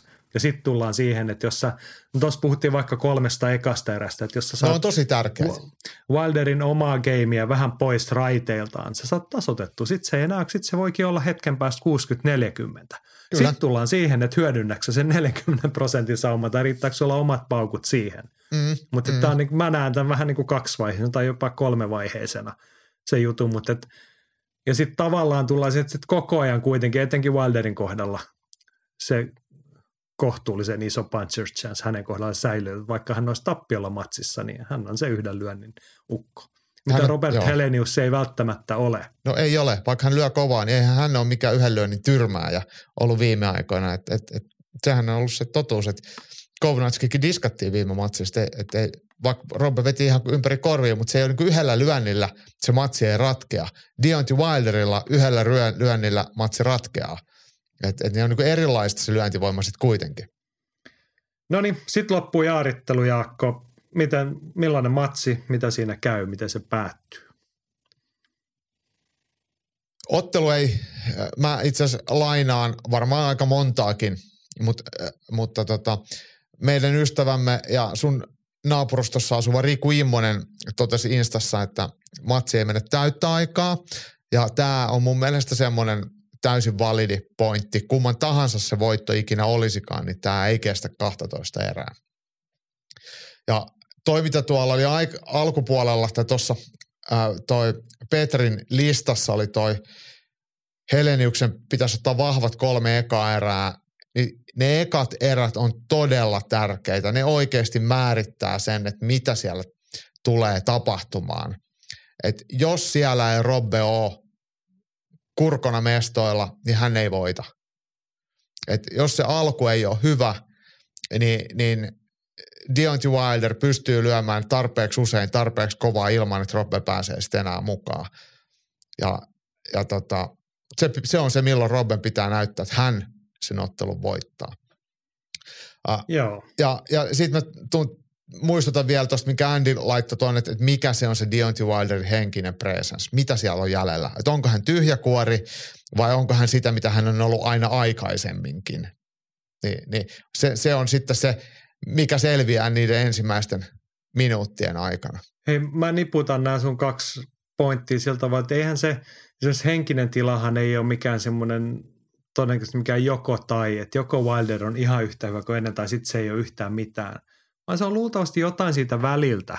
Ja sitten tullaan siihen, että antaako Robert Helenius mahdollisuuden, että matsi alkaa, niin Deontay Wilder pääsee fiilis, hei tähän sujuu. Niin oon ihan kasvaa. yhtä hyvä kuin ennenkin. Niin, Tai se, että vetääkö Robert Helenius niin kuin ensimmäisen niin kuin nyrki suuhun ja kahleen niin kuin painon nilkkaa ja vetää sinne niin kuin suohon uppoamaan. Että hei, tämä menee yhtä, ihan yhtä huonosti kuin tämä meni viimeksi. just Niin näin. se on, niin kuin, se on semmoinen aika pitkä skaala, joka elää siinä sitten, mitä pidemmälle matsi menee. Mutta Mutta noinhan kävi just Adam Kovnatski kakkosessa. Että et Robbe asteli sinne kehään ja rupesi leipoa sitä Kovnatski, joka tulee tappioon niskassaan, niin sehän näytti heti, että ei vittu, että en mä pystykään nyrkkeelle, että ei tässä ole mitään järkeä. niin, nyt pitäisi pystyä samaan, mutta vähän paremmalla tasolla, tai aika reilusti paremmalla Niin. tasolla luultavasti, mutta ki- kiehtova asetelma sen osalta kyllä. Joo. Ja siis kun kysyit, että mitä tässä tapahtuu, niin mä, mä mietin näin, että jos sä laittaisit mulle aseen ohimolle ja sanoisit, että tästä, tästä riippuu sun elämä, niin, mä, et, niin kyllä mä sanoisin, että Wilder voittaa. Mutta onhan, onhan tota pakko, ihan pakko kannustaa Robert Heleniusta. Nyt puhutaan kuitenkin Suomen nyrkkeilyhistorian isoimmista otteluista ja olisi väärin olla kannustamatta ja uskomatta Robben altavastaajan voittoon. No niin, se on ihan hyvä summaus. Hyväksyn tämän puheenvuoron sulta. Otetaan tuohon vielä tämmöinen laajempi näkökulma Masalta, joka pohti, että olen ollut aistivina, niin että yleinen mielipide on sitä mieltä, ettei Helenus ole maailmalla myyvä nimi. Ja tuntuu siltä, ettei porukka usko, usko hänen olevan, vaikka Wilderin pötkäyttäisi. Mitä pitää tapahtua, että Helenius alkaa myymään ja Usyk ja Fury-matsit tulee kuuloon? Se olisi semmoinen ensimmäisen erän tyrmäys. Niin. Tai no, toka tai kolmaskin, mutta et nopea näyttävä Dominointi, todellinen tyrmäys. dominointi. Ja sitten sen jälkeen vielä semmoinen media haltuunotto, että ensin matsi ennen, hyvät puheet, semmoinen viikinkimeininki ja sitten matsin jälkeen siihen tyrmäys ja sitten kilo raakaa jauhelihaa kädessä sinne pöydän taakse kertoo, että tälleen tämä hoituu, että mä syön kilon tällaista päivässä. Ja, Niin, ja seuraavaksi se Tyson Fury. Niin, ja mä oon maailman kovin jätkä. Niin. Tyson Fury voi tulla Ahvenanmaalla katsomaan, että miten käy. Niin. Joo. Niin, mutta siis aika paljon pitäisi rehellisyyden nimissä tapahtua. Ja sitten Kun siis nämä on niin yksittäisiä se, se ei ole edes, ni- niin, ja se ei ole edes niin kuin moite Robert Helenuksella, vaan se on realiteetti, että jos hän on nyt 38, niin hänen urasta, uransa on niin kolme vitoseksi asti. Hän on otellut Suomessa ja Euroopassa Sauerlandin. Ei hän ollut silloinkaan niin kuin hirveän iso stara sille, vaikka häntä rakennettiin huolellisesti, mutta et ei hän, niin kuin, hän ei vaan ole siellä Amerikan markkinoilla esimerkiksi tai ison maailman markkinoilla ollut niin kuin minkäänlainen presence. Et ei ne asiat, ei ole Deontay Wilderillekaan tapahtunut hetkessä. Että hänen maineensa on se 42 voiton ja 41 tyrmäyksen mittainen. Niin, Et ihan sama, että niinku minkä tasoisia ukkoja siinä on pötkäytetty, mutta et niitä on aika pitkään pistetty selälleen niitä vastustajia. Siellä sen oikean yleisön edessä, niin silleen se syntyy. Ja siis suosiota, jos ajatellaan tällä ylipäätään, että mikä, miten, miten Robbesta voisi tulla kansainvälisesti myyvä nimi, niin kyllähän nämä promootiot, ketä ne nyt ikinä on, Top Rank tai Matchroom tai, tai Premier Boxing Champions, niin eihän ne mieti yhtä ottelua, vaan ne miettii tulevaisuutta. Niin kuin Deontay Wilder voi ottaa tässä nyt semmoisen matsin, missä promoottori tekee takkiin rahallisesti, koska sen jälkeen se tulee tekemään taas hänen nimellään lisää rahaa. Mutta Robert Helenius on jo vanha urheilija. Ei hänellä ole pitkää tulevaisuutta, merkittävää uraa enää viittä vuotta tehtävänä tai kymmentä Niin, vuotta siis tehtävänä. Niin täytyy hänen, hänen täsmentää, niinku, että ei hän, Deontay Wilder on vain kaksi vuotta nuorempi. Niin. Ei hänelläkään ole pitkään, mutta hänellä on se status ja se kiinnostavuus nyt, niin sitä voidaan lypsää ja ottaa Niin. niitä tehoja ja tuloja siitä irti, mutta et Robert Heleniuksella ei ole sitä luksusta, että hänen uransa voitaisiin kauhean pitkälle rakentaa enää sen kiinnostavuuden näkökulmasta isommilla markkinoilla. Mutta et, niin tämä oli just mitä mä tarkoitan, että siellä ei sitä tulevaisuutta enää niin paljon edes jäljellä. Sitten sittenhän nämä miettii, nämä promootiot miettii sitten uusia nimiä, että ne on näitä nuorempia nimiä. Täälläkin kortilla on BBCn oma kuubalais maahanmuuttaja Frank Sanchez, 20-listainen raskassairaalainen, niin näähän on näitä sitten promottoreiden tulevaisuuden nimiä. Et näihin ne sitten ehkä vähän enemmän rakentaa. Ja jos vaikka Robert Helenius sattuisi häviämään tämän ottelun, niin tämä Frank Sanchez olisi hyvin mahdollisesti semmoinen ottelija, joka hakee sitten seuraavaa vähän nimekkäämpää vastustaa. Ja se voisi ihan hyvin olla sitten Robert Helenius, joka olisi hänen astilautanaan, niin kuin jos, jos mennään tämmöisessä kauhuskenaariossa. No niin, hei, mutta tästä päästiin nyt siihen sunnuntai-aamuun. Tämä tosiaan Suomessa, tämä näkyy ruudusta pay-per-viewn saatte lunastaa, jos itse haluatte sellaista ilmaiseksi nämä, mutta neljältä alkaa lähetys, niin sulla oli, oliko muita kuin tämä Sanchez? Arvio on sellaista, että kuuden maissa alkaa pääotteluäijää näkyä ruudussa tai vähintään kehään tulemassa. Kuuden seitsemän välillä matsia, mutta siinä olisi pari-kolme tuntia muita matseja. Mitäs, onko jotain hyviä nostoja No siellä? toi Frank Sanchez, ketä äsken mainitsin, niin hän on varmasti pääkortilla kohtaa sitten Carlos Negron äh, VBC-liiton mikä Continental Americas Heavyweight Title, Mik- mikä lienee VBC tämmöinen niin pikkualueellinen vyö. Tämä on semmoinen tämä Frank Sanchez, että, että häntä rakennellaan. Tuleeko hänestä mitään, sitä en osaa sanoa, mutta tämä nimi kannattaa laittaa mieleen. Mutta sitten siellä on tota toinen pääottelu, Caleb Plant, Anthony Dirrell ja Super Middleweight.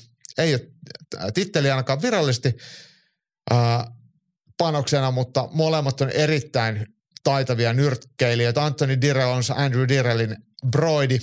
Hän on ehkä veljeksestä vähän nimekkäämpi ja menestyneempi. Caleb Plant joillekin tuli varmaan tutuksi, kävi ottaa tukkaan Canelo Alvarezia vastaan, mutta se onkin hänen ainoa tappio. Tässä on kyllä ihan sitten semmoinen hyvä 12-teräinen lämmittelyottelu tuolle pääottelulle.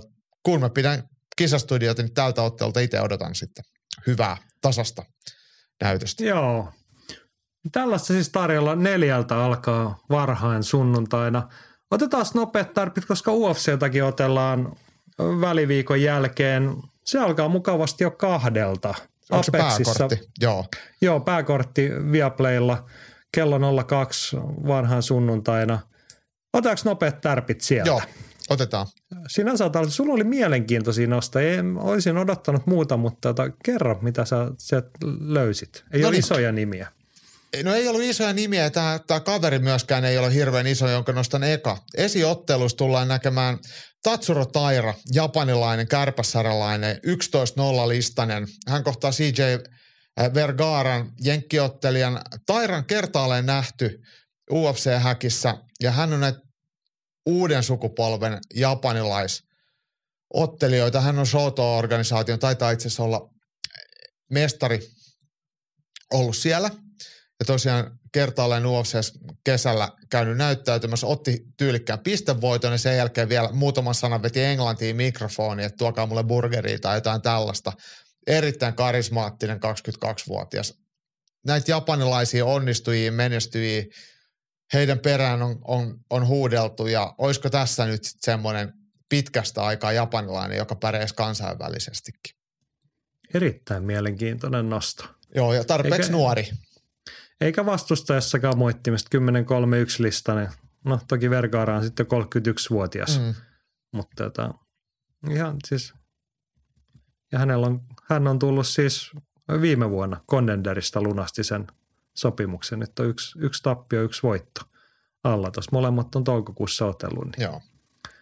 Hyvä settiä. Oliko Itse... sulla oli toinenkin ottelupari, jonka halusit vielä Joo, mainita? ja, ja tämä nyt ei ehkä kuulosta yhtään meikäläisen valitsemalle otteluparille, mutta, mutta otin sen silti, kun ajattelin, että sä et edes huomaa tätä. Nick Maximov vastaa Jacob Malkoon, miesten keskisarja. Ja Maximovhan on näitä Diasin veljesten painikavereita. Hän on, hän on tota, nimenomaan tuommoinen lukkopaini möllikkä ja samaa harrastaa sitten aussiottelee Jacob Malkoon. Äh, mähän dumasin tuon Malkoonin UFC-debyytin, hän otteli todella laimeesti, otti nopeasti tukkaan ja oli sitä mieltä, että hän on aivan väärässä paikassa, mutta hän on sitten osoittanut kahdella hyvällä voitollaan olevansa UFC-ottelija ja hän otteli itse asiassa tuolla Singaporessa Brendan Allenia vastaan ja sekin oli ihan hyvä matsi, vaikka se hävisi, mutta hän on ennen kaikkea painia niin kuin sitten, sitten tämä Nick Maximovkin, niin varmaan nähdään ihan hauskaa lukkopainia. Kyllä, veikkaisin värikästä matsia. Emme pääse Diasarmista eroon, mm. vaikka äijät äijät eläköitys, siis Nick Maximov, 24-vuotias. Nostan positiivisena huomiona hänestä, ottelee, kilpailee todella aktiivisesti. Hän on siis, hän on myös tullut muuten Contenderi kautta 2020. Nyt kolme UFC-matsia, kaksi voittoa, sen lisäksi täällä on rekordissa koko ajan grappling-matseja.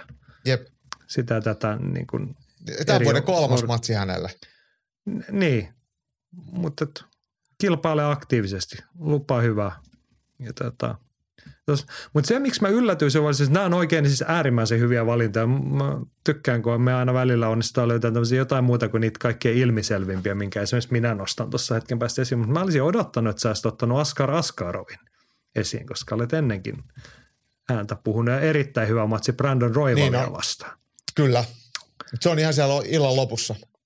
Kyllä, kolmanneksi viimeisenä tässä, mutta siinä on, siinä on myös kärpässarjaan – kyllä todella laadukasta tekemistä. Ja sanoisiko, että Askar Askaroville varsin hyvä testi tuossa. Brandon Roival, vaikka ei ole niin kuin, ja no, tietty Askarov hävisi Kara Franssille viimeksi tappio alla, mutta et ei mitenkään, mun mielestä rima ei laske niin kuin tässä kohtaa. Brandon Roival on erittäin hankala vastustaja.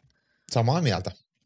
Joo, mutta hei mä haluan nostaa vielä, emme tätä nyt sivuuta illan päämatsissa erittäin hyvä naisten kärpässärimatsi. Alexa Krasso vastaan Viviane Arajo.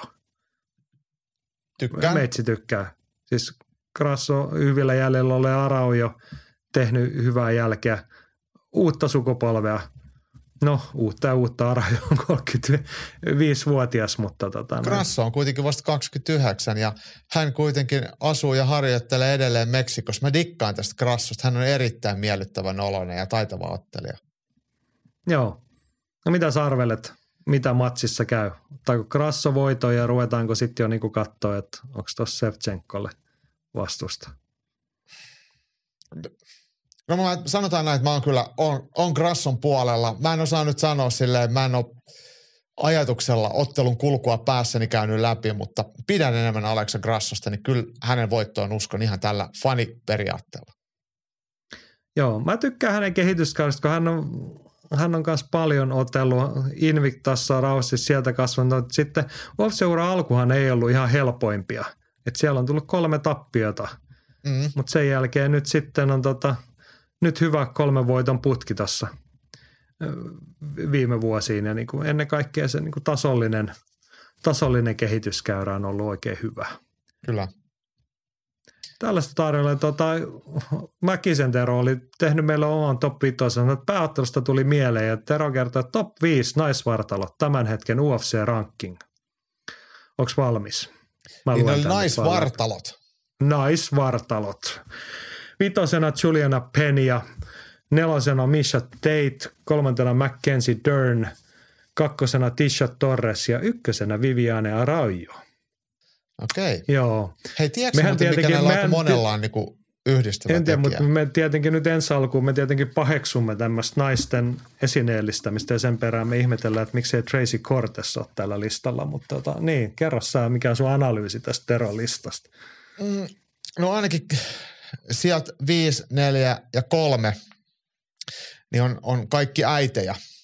Ja, ja tota, Tesia Torresilla, mä en tiedä onko heillä, hän elää kans naisen kanssa, että onko heillä, heillä lapsia. Vivian Araujan tilanteesta en osaa sanoa, mutta, mutta ihan selkeästi Tero on kypsä herrasmies, niin, niin arvostaa tuommoista naisellista, äidillistä kauneutta.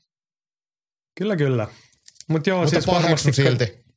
Joo, paheksumme, mutta varmasti kaikki sitten, jos tämän tyyppistä listaa niin on pakko tehdä, niin he ansaitsevat paikkansa siellä. Että niin kuin hienoja ottelijoita ja naisia ja vartaloita ja sillä mm. tavalla. Mutta summataanpa hei. UFCtä Apexista tarjolla pääkortti alkaa Viaplaylla sunnuntaina kello 02. Siinä ehti aika kivasti kattella, se on se 2-3 tuntia se pääkortti ja siellä päämatsissa oli siis tämä Aleksa Krassovasta Viviane Araujo. Sitten kello 04 ruutu tarjoaa Robert Heleniuksen matsiillan Barclays Centeristä Brooklynista. Se alkaa neljältä se lähetys ja arvion mukaan kuuden maissa alkaa sitten olla niinku päämatsiukkoja kävelemässä kehää ja pukuherroja pitämässä puheita ja sitä ja tätä, mutta tota, siinä aamu varhaisella sitten huippunyrkkeillä suomalaiset kovat odotukset. Mutta hei, aika maukas viikonloppu olisi muutenkin tarjolla. Ei ole pakko tyytyä näihin kahteen pelkästään. No niin, kerro lisää. Perjantaina KSVtä Puolasta. Viaplaylla kello 20, aika maukkaa sen primetime aikaan. Ja siis ei, ei ole mitään ihan kaikkien aikojen suurimpia KSV, mutta nythän he lupasivat, että kaikkien aikojen suurin eurooppalainen matsi on tulossa. Sehän on siis Mamedov vastaan Putsianovski. Kaksi mm. niin KSV-legendaa ihan eri painoluokista kaivettu vastakkain, mutta se ei ole vielä. Mut siis, ja tässäkin oli päämatsi mennyt vielä niin kuin jonkun syyn takia uusiksi, mutta sen, yksittäisiä... takia, koska, sen takia, koska Tsetseni ottelija ei saa, ei pääse maahan hallitseva niin, mestari. Täm, tämmöisiä pikkuongelmia. Mutta siis sitten oli kaivettu Damin Stasiak päämatsia jotain paikallista nuorta lupasta. Erittäin maukas tuommoinen puolalainen, eurooppalainen KSV-matsi päämatsina. Sitten oli sitä ennen tämmöisiä ihan niin kuin arkisesti Daniel Omielanchuk, Thomas Narkun. Siis niin kuin todella isoja eurooppalaisia nimiä tuommoisessa vähän huomaamattomassa KSV-illassa. Jep. Ja kuten aina sanon tämän, niin jos ette nyt ole hirveästi tsekatkaa se KSV, ne osaa tehdä viihdettä. Et vaikka ei tuossa ole mitään friikkimatseja tainnut kauheasti olla, mutta et se että niin TV-tuotanto kaikki hyvää laatua, niin kannattaa ainakin niin kuin tsekkailla. Ja sitten oli sun hyvä löytö lauantaina Dazone, jos haluaa siinä jo alkuillasta päästä tunnelmaan, niin King of Kingsia Tallinnasta. Se näkyy Dazoneilla. Joo, näin on. Näin on. Ol, oliko siellä jotain, että sä huomannut nimikatto, ketä siellä on tappelemassa? En. En. No ei se mitään. Kattokaa Dazonilta King of Kingsia, jos potkonyrkkeli kiinnostaa. Saattaa jotain Bushido vapautteluakin. Mutta eikä tässä vielä kaikki, koska Mattihan on tehnyt meillä top kolmosen. Tämä oli erittäin hyvä nosto, koska kaikki tämmöinen olisi mennyt luultavasti meiltä ja muiltakin ylilöintiperheihmisiltä ohi. Mä oon tehnyt top kolme Saksassa lauantaina käytävät vapaattelutapahtumat. Olisiko tullut ajatelleeksi tällaista muuten? En. Joo, siellä kolme, GMC 30. Joku saattaa muistaa, että Tipi Hirvikangas on otellut GMCn leivissään mennä vuosina yhden matsin, mutta ennen kaikkea kyseessä on paikallisesti hyvin vakiintunut promootio. Tästä osoituksena on lauantain tapahtuma, joka on jo 30. numerokortti. Pääottelussa kohtavat Cheguina Noso Pedro ja Adrian Scheitner. En tiedä heistä mitään. Hauskasti kyseessä on listan ainoa saksalaispromootio. Ja tämä oli se mielenkiintoinen, koska tässä on tosiaan samana iltana Saksassa, joka on montakin iso maa, niin kolme vapaattolilta ja kakkosena listalla Hexagon MMA 5.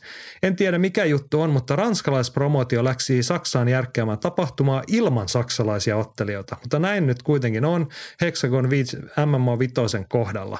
Silmään iskee ehkä eniten naisten matsit. Päämatsissa promotion ykköstähti Judamuja ja köyhän, köyhän naisen Ronda Rousey Let, Letitia Blot kohtaa georgialaisen Mariam Torhinavan.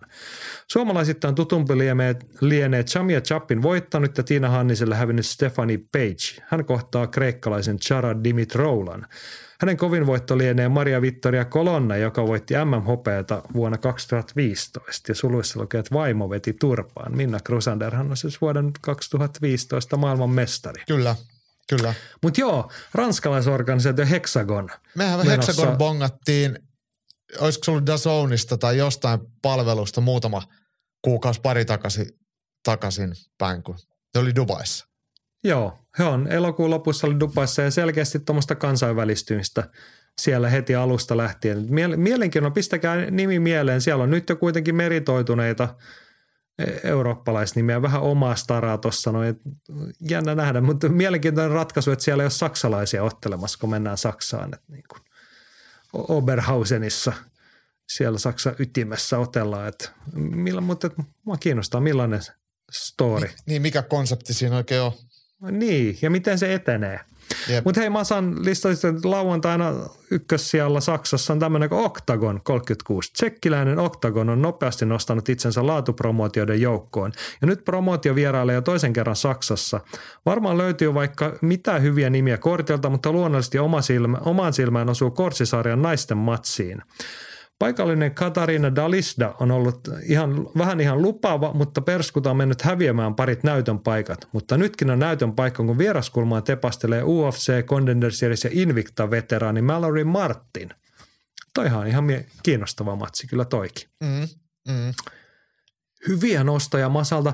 Mä otan tästä niin kuin laajemman näkökulman, että Siis tähän kuulostaa eurooppalaisen vapaaotteluskenen kannalta älyttömän hyvältä. Siis Hexagon hakee selkeästi alusta lähtien tiellään kansainvälistymistä. Octagon on tehnyt tätä jo niin selkeästi tai niin kuin isommillakin askelmerkeillä. Sitten meillä on Cage Warriors kävi Roomassa viime viikonloppuna. He on puhunut, että he on menossa muualle. Sitten on Ares, toinen ranskalaisorganisaatio, KSV tietty pärjää Puolassa, mutta hekin on kuitenkin katsellut rajojen yli ja niin kuin eurooppalaista iso organisaatio, niin tähän kuulostaa hyvältä. Tämä kuulostaa hyvälle, mutta nyt mä itse asiassa avasin vastaan äh, Octagonin ottelukortin. Täällähän äh, on ruotsalainen Nerim Haidar Pasic, joka on, on raskassarjalainen 4-0 listalla. Ja kohtaa Alexander Popecin Saksasta. Sitten täällä on muuten entinen UFC-ottelija John Hathaway, joka tulee joltain yli kahdeksan vuoden ottelutauolta. Muistatko sä Hathawayn? Hänen edellinen ottelu on, on tota Etelä-Korean Dong Hyun Kimi vastaan vuodelta 2014. Ja, ja nyt, Muistan. sitten, nyt sitten paluu Octagonin leipiin. Mä en tiedä, mikäköhän Hathawayn tilanne tuossa on ollut. London Shoot Fightersin ottelit. Hänhän oli kanssa aikamoinen prospekti, mutta johonkin se sitten Hän katosi. oli ihan niin kuin Euroopan suurin, mutta mä, mun mielestä hän lopetti ihan niin kuin suoraan uransa. Että Okei. Oli jotain loukkaantumista muuta, mutta et nyt on sitten paluun paikka. Joo, Mutta siis isona huomiona erittäin positiivista signaalia eurooppalaisittain ja sitten niin sille ihan toiveena, että koittakaa nyt suomalaiset päästä junakyytiin sitten kanssa. Mm. Koska nyt noita niin kuin tilaisuuksia näyttäisi olevan, niin ottelemaan kokemuksia ja näyttöjä kartuttamaan ja sitä kautta sitten isompia tilaisuuksia. Eikä tässäkään vielä muuten kaikki. Nyrkkelysaralla on muutakin tarjolla. Henkka huomauttaa, että Heini vastaan Gambosos 2 isketään myös viikonloppuna Aussessa. Ei kyllä kiinnosta tai sytytä yhtään. Eka oli jo niin selvä Heinin voitto, että vaikea nähdä minkään muuttuvan. Henkka povaa, että hei, Heinin pistevoitto ensi vuonna maistero Lomachenkoa vastaan matsi. Joo. Tämä on just näin. Ja siis otteluhan on siis Australiassa varmaan sitä varten, että Gambosas, kun on australialainen, niin hänellä pystytään siellä paikallisesti myymään hirvittävä määrä lippuja. Ja ensimmäinenkin kohtaaminen taisi olla Ausseissa. Että tämä on nyt ihan taloudellinen tämmöinen pakko. Ja Heinillähän tämä tietenkin sopii, että hän ottaa tästä teoriassa helpon voiton. ja ottaa sitten hyvän ottelupalkkion ja sen jälkeen sitten isompia, vaikeampia vastustajia vastaan. Just näin. Täyteläinen kamppailuviikonloppu tulossa. Perjantaina KSV tai lauantaina King of Kings ja illalla ja yöllä sitten UFCtä Viaplaylta ja ruudusta Deontay Wilder vastaan Robert Helenius Jenkeistä. Kyllä kelpaa. Mitäs Jaakko kisastudiohommat? Perjantaina ajattelin tietenkin vähän viikko ennakkoa ja saattaa olla muuten semmoinen juttu, että meidän perjantai striimiin tulee vieras New Yorkista, Brooklynista, kun Iltalehden toimittaja Anssi Karjalainen on paikan päällä, niin jos saadaan yhteydet toimimaan, niin punnituksen kupeesta, niin Anssi lupasi heittää meille pienet läpät sieltä paikan päältä. Sitten No, lauantai, niin, ja lauantai sunnuntai välisenä yönä tietenkin sitten neljältä aloitetaan seuraamaan Deontay Wilder Robert Helenius tapahtumaa. No niin, twitch.tv, Ylilönti Live palvelee teitä viikonloppuna. Muistakaa pysyä taajuudella. Ja kannattaa pysyä nytkin taajuudella, koska nyt me kurkataan meidän postilaatikkoa. Unibetin ylilyöntipodcast. Kamppailu kansan radio. Ja postilaatikosta löytyy painava asia tälläkin viikolla. Aletaan nyrkkeilyllä. Rantasen Petriltä vielä tällä viikolla tällainenkin nosto, että Alexander Usyk sanoo harkitsevansa pal- paluuta cruiserweightiin, koska raskassa sarjassa joutuu syömään niin paljon. Lähinnä siksi, että joutuu treenaamaan enemmän ja leiritkin pidempiä. Usyk Cruiserweightissa on vielä hienompaa katseltavaa kuin Usyk raskassa sarjassa, joten kuinka hienoa olisi nähdä tämä? Henkka oli tuohon kommentoinut, että muuten on se hauskaa, mutta ei ole oikein vastuksia. Ehkä Mairis Prideisia vastaan uusinta, mutta siinä se. Jep. Hyviä pointteja. Siis Molemmat, Alexander joo. Usykhan oli niin kuin aivan superhyvä. Mikä se nyt on se cruiserweight? Se Well, onko se, uh, niin se- siis- ylempi keskisarja vai miksi sitä nimeä? Ei, no Eikö mikä se, on, se on kevyt raskas sarja suomeksi. kevyt raskas sarja, cruiserweight. Hän on aivan huikea hyvä siinä. Joo. Aivan oli niin kuin ylivoimainen. Hänhän voitti Mutta sen on World Boxing Super Series ja yhdisti siinä vyöt ja voitti turnauksessa äsken tuon mainitun Kyllä, ää, se oli sen, Breedsin.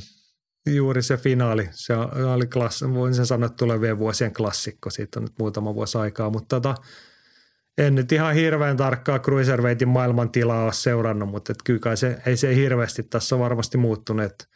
Prideisia vastaan uusinta kiinnostaisi, mutta sitten tullaan Simo Salmisen ääneen ja sanoo, että mitä sitten? Mitä sitten, joo. Niin, Niinpä. Mutta en mä siis, mielenkiintoinen valinta sillä tavalla olisi sitten, että jos kun hän on nyt just saanut itsensä ajettua sisään ja niin kuin siihen ja siinä sotimisen ohella tonne raskaaseen sarjaan, että nytkö se mieli sitten taas muuttuu, mutta tietty urheilija sitten itse tietää, että jos ei se sovi kropalle ja tekemiselle, niin ei kai sitä väkisin sitten kannata runnoa. Näinpä. Ja sitten jos ei miele- mielenkiintoisia matseja saa tavallaan raskaassa sarjassa, jos ei sitä Tyson Fury halua otella Derek Chisoraa vastaan, niin, niin, niin ei siellä sitten oikein sielläkään mitään. Ei siellä ole mitään voitettavaa. Niin. Joo, ehkä hän on sitten niinku, kun miettii, että millaisissa oloissa hän nyt tuossa elämäänsä viettää ja niinku isojen kysymysten äärellä siellä rintamalla, niin ehkä jaksa sitten semmoista nyrkkeilytyyppistä pelleilyä, että hän on just pistänyt tuossa Antoni Josson paketti ja sitten niinku ketään ei edelleenkään kiinnosta, että muuta, tai ihan- no, ei kiinnosta sen takia, kun hän on niin hemmetin hyvä nyrkkeilijä ja sitten hän ei kuitenkaan ole maailman suurin tähti, niin sehän on pelkkää riskiä noille muille. Kyllä, kyllä. Niin, niin. Et maailma olisi tietysti oikeudenmukainen paikka, kun hän olisi se raskaan sarjan suurimpia tähtiä. Nyt tässä, että onhan siinä storissa, niin kuin, että jos Jenkkejä nyt yhtään kiinnostaisi vaikka tämmöinen U- Ukraina-ahdinko sen syvemmin, niin kyllä siinä storia ja niin kuin myytävää riittäisi hänessäkin. Jep. No joo, mutta mennään eteenpäin. Masalla on tämmöinen vähän pa- painavampi kysymys, johon aina palaamme tämän suomalaisen ammattinyrkkeilyn tila. Siitä on puhuttu viime viikolla. Puhutaan taas, koska Masan kysyi, että mitä tapahtuu suomalaiselle ammattinyrkkeilylle, jos ja kun kansainvälinen amatöörinyrkkeilyjärjestelmä romahtaa. Nythän on siis puhuttu siitä, että No tämä kaikki lähti ja nousi pinnalle siitä äh, kansainvälinen nyrkkeilyliitto AIBA ilmoitti, että no ei se se, on oikeastaan... nykyisin IBA. No Se mikä on? A jää siitä veke, kun ei ole enää amatöörejä. Okei, IBA. Joo. Kuulostaa joltain hassulta oluelta. Niin, Mutta tota, IBA ilmoitti, että no ei se meillä oikeastaan ongelma, että kyllä noin venäläiset vois tulla takaisin ja valkovenäläiset, että et saataisiin vähän kisoihin lisää ukkoja ja muuta. Niin siitä on nyt vähän tullut sanomista ja nyt se näyttää siltä, että kaiken siinä siis taustallahan se, että Iba ei ole heivattu vähän olympiakisoista ohjelmasta pois ja kun ei oikein hommat sujunut, on vähän korruptio sitä ja tätä. Että niin ja siellä on Putinin niinku, kaveri on johdossa ja Gazprom rahoittaa. Niin, mutta niinku semmoinen vuosien, vuosien kyllä, alamäki kyllä. olla, niin nyt se sitten niinku näyttää siis toi Masan luonhedinta niinku tavallaan ihan oikein, että se niinku tämän liiton vetämänä kansainvälinen amatöörinyrkkeilijärjestelmä saattaa romahtaa ihan sen takia, että siitä lähtee tyypit pois. Kyllä. Mut niin. Suomen no, nyrkkeiliitto on tehnyt li, linjavetoja, että venäläisiä tai valkovenäläisiä tuomareita eikä mitään tällaisia urheilijoita ole tuu, eikä suomalaiset ei ota osaa tällaisia tapahtumia. Niin. Mm. Ja eikä Suomi varmasti ole yksin tämän linjan kanssa. Ei. Hankaluushan tuossa on se, että jos se kansainvälinen olympiakomitea potki Ibaa pois riveistään, niin silloin ei voi nousta esimerkiksi olympialiikkeen tasolle toista edun. Siis yhdellä lajilla voi olla vain yksi liitto – edustamassa, Kyllä. niin niin kauan kuin tollainen organisaatio on jonkun kivan jätkän hallussa olemassa, ja jos ei niitä pistetä sieltä ulos, niin toista ei voi tulla tilalle, mutta en mä jaksa uskoa, että kansainvälinen amatöörinyrkkeilyjärjestelmä romahtaa sinänsä, että kai ne nyt jotain keksii siihen tilalle Ky- Kyllähän tässä on ollut nytkin jo semmoisia keskusteluja ja kyllä takuu varmasti tällä hetkellä käydään länsimaiden välillä keskustelua ja myös olympi- kansainvälisen olympiakomitean kanssa keskustelua, että miten tämä niinku voitaisiin järjestää ja, ja ei siis, tuossa nyt on silleen, että tota IBAa pyöritetään tosiaan äh, Kremlin rahoilla ja sitten ne, ne lahjoaa sitten Afrikan maista ääniä riittävän määrän, että se pysyy silleen niin kuin omassa näpissä. Niin, niin, tota, niin, niin, niin äkkiä kun sieltä muut katoo, niin sinne ei jää mitään muuta kuin sitten Afrikan maat ja köyhät ja, ja sitten Niin, Putin. mutta jos me otetaan niin kuin Venäjä ja siitä vähän Aasiaan päin ja niitä lievemaita ja Afrikan maat, niin siinä on aika iso osa maailmanmaita, että ei semmoinen niin liitto vaan katoa mihinkään. Ei se katoa, niin mutta, mutta se, että jos sieltä kaikki Euroopan maat ja sitten äh, niin kuin, mitä nyt voisi sanoa, nämä vähän niin kuin modernimmat Aasian maat, Etelä-Amerikka, valtaosa, Pohjois-Amerikka, kaikki missä on va- varallisuutta, niin – siirtyy uuden lajiliiton pariin, niin, niin, niin sitten tuon olemassaolo, jos se pois saa fudut vaikka olympialiikkeestä, niin sittenhän se on täysin, täysin olematon. Niin, niin. mutta kun me tiedetään se vaatii olympia, paljon. olympialiikkeen integriteetin tasoja niin ryhdikkyys. Älä niin nyt epäile tollasta. en pidä sitä ihan äkkiseltään todennäköisenä tai niin kuin itsestäänselvänä, että niinkään tapahtuisi. Mutta ei sitten toi Masan kysymys, mitä tapahtuu suomalaisella ammattinyrkkeilyllä, jos vaikka – suomalaisilta amatöörinyrkkeiltä katoaa nyt niin kuin tämmöinen kansainvälisen kisajärjestelmän pohja, vaikka se, olisi, se, se on helposti olla vuosi tai kaksi tai kolme, niin mitä, mitä tapahtuu? Sitten jos no, tulee sekasotkua tuohon. No, siirtyykö se sitten ammattilaiseksi jengi aikaisemmin tai jotain, mutta ei täällä Suomessa oikein ammattinyrkkeilyllä näytön paikkoja mitenkään ihan hirveästi, eikä semmoista uratulevaisuutta hirveän helppo nähdä niin kuin oikeana ammattinyrkkeilijä, joka elää siitä – mutta mut, eikä tuo suomalainen ammattinyrkkeily mun mielestä ole voinut, vaikka Robbe nyt näitä viimeisiä supertähtiä Suomesta tällä hetkellä on, niin ei se suomalainen ammattinyrkkeily on kyllä todellisessa aallon pohjassa. Robbe, kun pistää hanskat tiskiin, niin sit, sit, siinä on aika pitkä matka sitten seuraavaa. Sulla oli hy- hyvä pointti, tuossa oli ihan tuore tiedote tuossa omassa postilaatikossa. Savonlinnassa nyrkkeillään marraskuussa – ammattinyrkkeilijiltä, jos esiintyy muuten Frederik, onko menossa? Siis Frederikkeen nyrkkeille hän laulaa. Kyllähän varmaan tarvittaisiin nyrkkeilijäkin. Niin, mutta mä ajattelin, että eikö toi on niinku semmoinen houkutin jo, että Talpakkakin kääntää jo on, Mersun, on, Mersun, on. Mersun kohti itärajaa ja lähtee ajaa sinne. Mutta mä näytin sulle, että ketä siellä ottelee, niin siellä oli... Kahdeksan oli, nyrkkeilijää. Vai kuusi? Mun mielestä kuudes, mutta siellä oli siis Olavi Haagert ja Oskari Mets – Jamil Elo ja sitten oli tämä paluun tekevä toinen syntejään valtion rakennuksessa sovittanut, mikä sen Fitim Latifi. Fitim Latifi. Niin sulla oli ihan hyvä pointti, että eihän noista juuri kukaan ole niin kuin amatöörinäkään menestynyt. menestynyt. Ei niin. niin. Että jos me otetaan nämä nimet, ketkä on suomalaisen ammattinyrkkeilyn maineikkuuden luoneet, siis Robert Helenius amatöörinä menestynyt – Aivan Wallström menestynyt. Mm. Edi Statlikin ei ihan samassa mittakaavassa, mutta kuitenkin aktiivinen. Niin kuin ja aloittanut niin kuin, tosi nuorena kilpailemaan. Niin, Niin, mutta hän ei ollut niin kuin kansainvälisesti niin mennessä, mutta kuitenkin amatöörinyrkkeilyjärjestelmämme tuote. Kyllä. Ja sitten sanoisin, että niin kuin Amina Sikanen, Jussi Koivula, tämmöiset niin pitkälinjan vakionimet, niin kyllä heilläkin oli pitkä lajitausta. Mm, kyllä. Mutta ei näillä jätkillä, ketkä nyt tuolla pyörii, että niin kuin, no, niin kuin mitään ainakaan hirveitä merittejä sitten. Ei. Amatöörimatseja toki on oteltu, mutta ei ole semmoista niin kuin menestystä eikä pitkää linjaa. Että kuitenkin sanotaan näin, että kilpailukokemusta on sitten ehkä vähän vähemmän. Joo, mutta en mä tiedä, tapahtuuko mitään suurta, niin kuin, tai siis niin kuin suurta mullistusta suomalaisen ammattinyrkkeilyn kannalta, kun ei niin kuin ylipäätään se tapahtumisen taso ja niin kuin, homma on niin kuin kohtuullisen pienillä aalloilla liikkuvaa. Niin. Joo, joo, joo. Ja kyllähän jos katsoo tuotakin tapahtumaa, mitä sä Savonlinnasta, kun julkaistiin, niin ihan semmoinen niin urheilullinen mielenkiinto kohti tulevaisuutta niin on aika pieni, että et, et, et, et, et heistä tästä porukasta niin on vaikea uskoa, että ketään saavuttaa samaa kuin vaikka Edi Statlieva vasta, mitä Robert Helenius ammattilaisena. Mm. Mutta jos ottaa posin kautta, että niinku tulisi se tilanne, että se amatöörikisajärjestelmä alkaa vaikka yskiä tuossa toviksi, niin otetaan meidän tuore ammattilaisdebyti Mohamed Abdelrasun, eli Hachi Muhis – joka nyt teki Lapualaisen onnistunut debyttinsä, niin eihän hän ollut mikään niin kuin amatööri, siis kiersi paljon kansainvälisiä kisoja, menestyi kohtuullisesti pienemmässä mittakaavassa, mutta hän ei ollut semmoinen niin yksinäinen tähti, että onhan siinä Arslan Katajevi, siinä ollut jotain kolmattakin nimeä sillä tavalla, että jos näiltä ihmisiltä niin kuin katoo vaikka näkymä niistä amatöörikilpailuista, niin posin kautta se voisi olla niin, että Arslan Katajev ja joku muukin hyppää ammattilaiseksi ja sitten he seuraa noita jälkiä, että lähdenpä Lontooseen tai johonkin. Kyllä se suomalaisen, kyllä suomalaisen nyrkkeilyn, ammattinyrkkeilyn tulevaisuus on jossain muualla kuin Suomessa. Et tällä hetkellä täällä ei ole riittäviä resursseja huippumenestykseen, ei vapaaottelussa eikä nyrkkeilyssä. Et, et, et pakko hakea apua ja tukea ainakin leirittäytymisen kannalta ja, ja varmaan myöskin uran rakentamisen kannalta ulkomailta.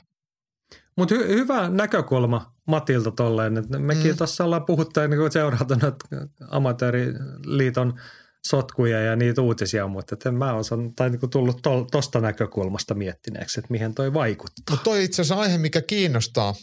Anssi Karjalaisen kanssa tosiaan kun Iltalehdelle tehdään sitä kulmamiehet kamppailu uutisosiota, niin me puhuttiin just tästä Nyrkkeilyliiton tilanteesta, niin se on ainakin ollut tosi katsottu video, että ilmeisesti tämä, tämä Venäjä-aspekti ja sen tuomat lahjukset ja epämääräisyydet, niin tällä hetkellä on, on aihe, mikä kiinnostaa muitakin kuin vaan meitä, ket, ketkä oikeasti seuraa aihetta läheltä. Ja muista on ihan hyvä, että tulee päivänvaloa. Just näin. Mutta otetaan toinen ikuisuusaihe tuon suomalaisen ammattinykköjen tilan lisäksi on se, että miten vapaaottelu pitäisi otella ja millä säännöillä. Siitä aina säännöllisesti Ennen kaikki oli paremmin. Ennen kaikki mm. oli paremmin totta kai, mutta annetaan Tammisen Timon kertoa ja hän kirjoittaa, että Mielestäni UFCn säännöt suosivat suuresti painioita. Monet jenkkiottelut ovat painitaustaisia, eli ymmärrän. Koska matossa ei polvia saa päähän tehdä ja muutenkin monesta ikävästä tilanteesta selviytyy laittamalla käden tai polven maahan.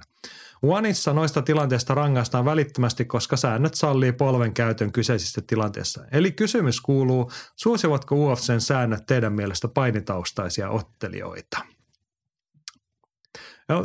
Lueks mä pari kommenttia ennen kuin sä vastaat tähän? No lue vaan, niin lue, lue vaan. Tähän, tähän herätti tietenkin keskustelua tämmöiset. Ja sitten siellä on niin vanhan kouluäijät asialla. Mäkisen Tero kertoo, että potkut päähän maassa olevan kuuluisi sallia UFCssä. Sitten on toinen Turun ylpeys Miikka Muumimuurta kertoo, että stompit ja hedarit voisi myös jatkossa sallia – ja sitten on ystävämme Mika Moukari Sinkkonen, arvostettu tuomari, kertoo omista seikkailuista, että ehdotin aikoinaan M1-pomoille, että järjestetään normi-iltojen yhteyteen Pride-säännöllä Grand Prix-turnaus. Vastaus oli joka kerta, että sponsorit ei tykkää. No, ne on ollut ihan viisaasti liikkeellä ne M1-pomot, koska mm. siitähän tässä on kyse Price Ja ne on kuitenkin hei venäläisiä ja Venäjällä tapahtuu vaikka ja mitä. niin kuin siis kamppailusaralla. Että siellä on kyllä no kaikkea, joo. otellaan niin kuin paljon nyrkkejä ja mitä ikinä. Kyllä, kyllä. Mutta siis tässä on niin kuin kaksi, kaksi haaraa nyt tässä keskustelussa. Se, että toi Timo on se ydinkysymys, että suosiiko se nykysäännöt Unified MMA Rules, jotka ei siis pelkästään UFC-säännöt, vaan ihan laajemmin, niin suosiiko ne paini, painipainotteisia taustaisia ottelijoita ja sitten toinen, että pitäisikö sen, se, että jotta ne ei suosisi, niin tarkoittaisi sitä, että sitä maassa olevaa pitäisi saada tuutata jalalla päähän tai jotain muuta. Mitä sanot Jaakko? Taas Jos, kerran tämä aihe. Jos ne suosis paini, painijoita, niin otteluhan voitaisiin aloittaa painista. Ja jos sieltä pääsee pystyyn, niin otettaisiin pystyyn. Sittenhän se olisi painimisen niin kuin suosimista. Ja eikö me nyt voida sanoa, että jos aloitetaan pystystä, että sitten se suosii pystyottelijoita. Niin periaatteessa, että pystystä niin. al- matsit alkaa aina. Ja jos me nyt ruvetaan niin kuin katsomaan ja kellottaa, niin kyllähän nykyvapaattelu menee enemmän ja enemmän on mennyt pystyottelemiseen. Mm. Jopa mun mielestä liikaa. Mä katsoisin mielellään vähän enemmän. Jos mä näen mielellään samassa matsissa molempia. Että se on, silloin se on sitä aitoa vapaattelua, kun ne yhdistyy ne eri lajit ja elementit mutta nykyään me nähdään tosi paljon kolmeeräisiä potkunyrkkeilymatseja vaparihanskat kädessä. Tota, se, että, että mä tietyllä tavalla ymmärrän tämän, että, että mitä, mitä Timo tai Tero tässä ajattelee, että, että matsit muuttuu tylsäksi silloin, kun tulee semmoista vahvaa positiopainia. Ja se suosi, että, että sitä sallitaan ja se on sääntöjen mukaan arvostettavaa, että sä kaadat äijä ja oot siinä päällä. Mutta ei se hyödytä, että mä saan potkia maassa makaavaa, jos mä oon sen alla. Että se ei muutu siitä mihinkään. Että et se ei tee hyvästä tainyrkkeilijästä helpota sen peli, että mä oon perseelläni ja joku väkisin makaa mua, että vaikka mä saisinkin potkasta sitä päähän. Se ei onnistu siitä. Oikeastaan semmoinen niin ainoat kohdat, milloin se semmoinen semmoinen tota tilanne voisi nykyisissä säännöissä, jos maahan tai yrit, pyrkisi estämään – kaatoja potkasemalla silloin, kun toinen suuttaa. Mutta kyllä sä saat sen nytkin tehdä. Ei se ole edelleen, mm. ei se ole mm. mitenkään kielletty. Se on vaan aivan saatana vaikeaa ajoittaa sitä potkua siihen. Et, et, et, et, et, et niinku, mut, mut mä sanoin tämän sullekin ja sä kuuntelit ja mietit, onko siinä mitään järkeä. Mutta jos, jos niitä niinku tekniikoita haluttaisiin lisätä sinne mattoon, niin niin mä en itse tykkää mistään futispotkuista, että toinen on maassa ja toinen suorilta jaloilta ottaa vauhtia ja vetää kärkkärin naamaan, niin se, se lopettaa ihmisten uria ja se on, se on terveydellisesti helvetin vaarallista ja se on tosi rujoa. Ja se on riski vapaaottelulle lajina, että jotain vakavampaa sattuu. Niin semmoista ei voi sallia eikä promotoida. Ja, ja vähän samaa mä oon sanonut näistä suorista potkuista polviin, että ei nekään ole se, kun ne, ne on niinku, niiden merkitys on liian iso sitten niinku yksittäiselle urheilijalle. Kertalaaki voi lopettaa sun uran. Ja semmoisia ei pitäisi olla. Mutta jos ne potkut sallittaisiin matossa näin, että molemmat ottelijat, kun on mattoottelijoina, eli, eli kolme pistettä periaatteessa matossa, että vaikka molemmat kämmenet ja polvet, tai yksi polvi, tai molemmat polvet ja yksi käsi, mitä ikinä, että polvi pelkästään ihan sama. Niin jos silloin saa käyttää vaikka polvia tai potkuja, niin silloin niihin ei saa millään tasolla mitään erikoisempaa voimaa. Ajatellaan vaikka tilanne, tämä mä sanoin sullekin, että matossa mä tuun sivupositioon ja ja siitähän mä saan lyödä kyynärpäällä, mutta jos mä siitä saisin tehdä en ainoastaan polvia vatsaa, mutta voisin tehdä vaikka polven päähän, ei takaraivoa, ei niskaa, ei selkärankaa, niin periaatteessa silloin mä saisin potkia, mutta sitä ei pystyisi tekemään hirveän lujaa ja se heti heikentäisi mun mattokontrollia. Niin, niin se ei olisi niin, niin iso semmoinen terveydellinen riski. Ja ehkä semmoiset tilanteet, missä sitten – toinen ottelija on vaikka shootin jälkeen kilpparissa ja toinen on siinä, siinä sitten päällä puolustajana, niin hän ei silloin ole enää, ei ole vielä mattottelija, jos hän ei ole polvilla, niin siitä ei saisi sitten kuitenkaan tehdä polvea, jolloin se voi tehdä aika lujaa. Niin, niin, niin tota, sillä sitä voisi niinku vähän tuoda sitä jalkojen käyttöä sinne mattootteluun ehkä turvallisesti, mutta ratkaiseeko sitä Timon ongelmaa, että painijat pystyy neutralisoimaan lyöjiä ei varmasti mm. ratkaise. Hei, lähdetään niin peruuttamaan toisinpäin. Ollaanpa Jaakko rehellisiä. Että otetaan niin kuin, että molemmat on mattoottelijat. Pistää siihen nyt vaikka 93 kilosia miehiä tai siitä ylöspäin. Sä oot hyvässä sivupositiossa niin, että se alla oleva ei se se, että sulla on niin kuin keskikroppa vähän vapaana.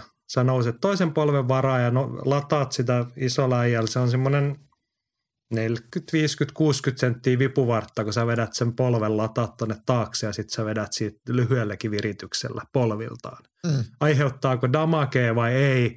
Siinä kohtaa, kun puhutaan, että se alla oleva ottelija todennäköisesti saa kättä väliin siihen pään ja sen polven väliin. Pitäisi saada. Pitäisi saada, mutta kun todennäköisesti ei saa, niin onko se niinku riskitekniikka vai ei? No siis se on vähemmän riskitekniikka kuin äh, tota, jaloiltaan se sama tehtynä. Että sä, No niinku on, mutta onko niinku, kun siis mä sanon, että niinku, se, että me nyt vaikka tässä joka viikko saadaan kertoa, että katsokaa valtavirtaurheilu UFCtä Viaplaysta, eikä että älkää menkö johonkin luolaan undergroundiin katsomaan tätä niinku Tor-verkosta kiellettyä näkee. tou- Niin, to- Tor-verkosta näkee. Et me saadaan niinku ihan avoimessa sivistysyhteiskunnassa katsoa, että kukaan ei niinku paheksu, paitsi kotona joskus sanoa, että onko tota pakko katsoa. Mutta niinku, että se on niinku hyväksyttyä toimintaa. Niin se perustuu siihen, että se ei ole sitä samaa, mitä se oli silloin ennen vanhaan, kun kaikki oli paremmin. Mm-hmm. Vaan että UFC ja ne tahot, jotka ovat vaikka Unified Rulesia tehneet, ne on löytäneet aika hienon tasapainon sille, että on säilytetty sitä lajin pelkistettyä, rajua yksinkertaisuutta ja silti siistitty sitä niin, että sitä voi ihmiselle näyttää. Ja niin kuin, että joka puolella maailmaa ei enää lainsäätäjät sano, että hei, tämä pitäisi kieltää tämä touhu. Mä oon samaa mieltä. Ja mäkään en ole näiden niinku, No niinku niin. mattopotkujen niinku fani mitenkään, mutta kunhan annoin No niin. niin. näkökulman joo. siihen. No mutta nyt me ollaan samaa mieltä. Sitten mä otan toisen pointin tuohon. Kun lajeilla on tapana tämä evoluutio, josta mekin puhutaan. Mm. Mitäs sitten, kun tehdään niin, että mä annan sulle tämmöisen kuvitteellisen tilanteen, että kun mä oon jalkapalloystävä ja sitä tunnen, että tulee semmoinen pystyottelutilanne ja toinen lyö niin, että se toinen pötkähtää sinne puoliksi pökerryksi. Sitten tulee mattoottelija, se on perseellä siellä. Mm. Se toinen on vielä pystyssä, mutta mitä se tuleekin jalkapallotyyliin ja hyppää siitä liukutaklaspotkuun niin, että sen polvi osuu ensin maahan ja sitten se tulee ko- kolmen metrin vauhdille potkaisee sitä päähän kyl- kylkiasennosta siitä. Joo, Turvallinen vai turvaton tekniikka? Se on silloin kaksi mattoottelijaa. Toinen pot- Joo. potkaisi sitä jalkapallopotkulla päähän. se on todellinen highlight reel tekniikka. UFC ainakin tykkäisi. Niin, niin. Joo. Mutta Tai onhan että sä toi teet semmoisen stompin, toinen on siellä sellainen, että sä hyppäätkin siitä kyljelleen tai perseiden niin, että sun takapuoli selkä osuu maahan ja sä tuut kantapää sitä naamaa. Jep. Täysin kuviteltavissa oleva niin kuin lajin evoluutio. Niin siis se olisi niinku vapaa-painista näistä showpaineista Niin, mutta halutaanko me tollasta? Tai Niin. niin. kuin, että onko se niin kuin oikeasti silloinen tie, että halutaanko me palata sinne, koska ei toi mitään niin kuin edistystä oikeasti olisi. Ei, ei, ei olekaan. Ja siis se, että... Sitten, Niin. niin, saanko mä palata? Joo, Joo. Nyt mä otan niin kolmannen askeleen. Mä palaan Joo. siihen Timon kysymykseen, että suosiiko vai ei. Miksi meidän täytyy niin kuin ajatella sitä, että jotkut on hyviä painijoita, ne pystyy niin kuin kontrolloimaan jotain, ja ne ehkä saa jossain sääntötilanteessa etua siitä, että ne on hyviä. Niin miksi meidän pitää niin kuin viedä heiltä se vahvuus pois? Miksi me ei sitten ajatella toisinpäin, että miksi me ei anneta keinoja tulla sieltä alta pois?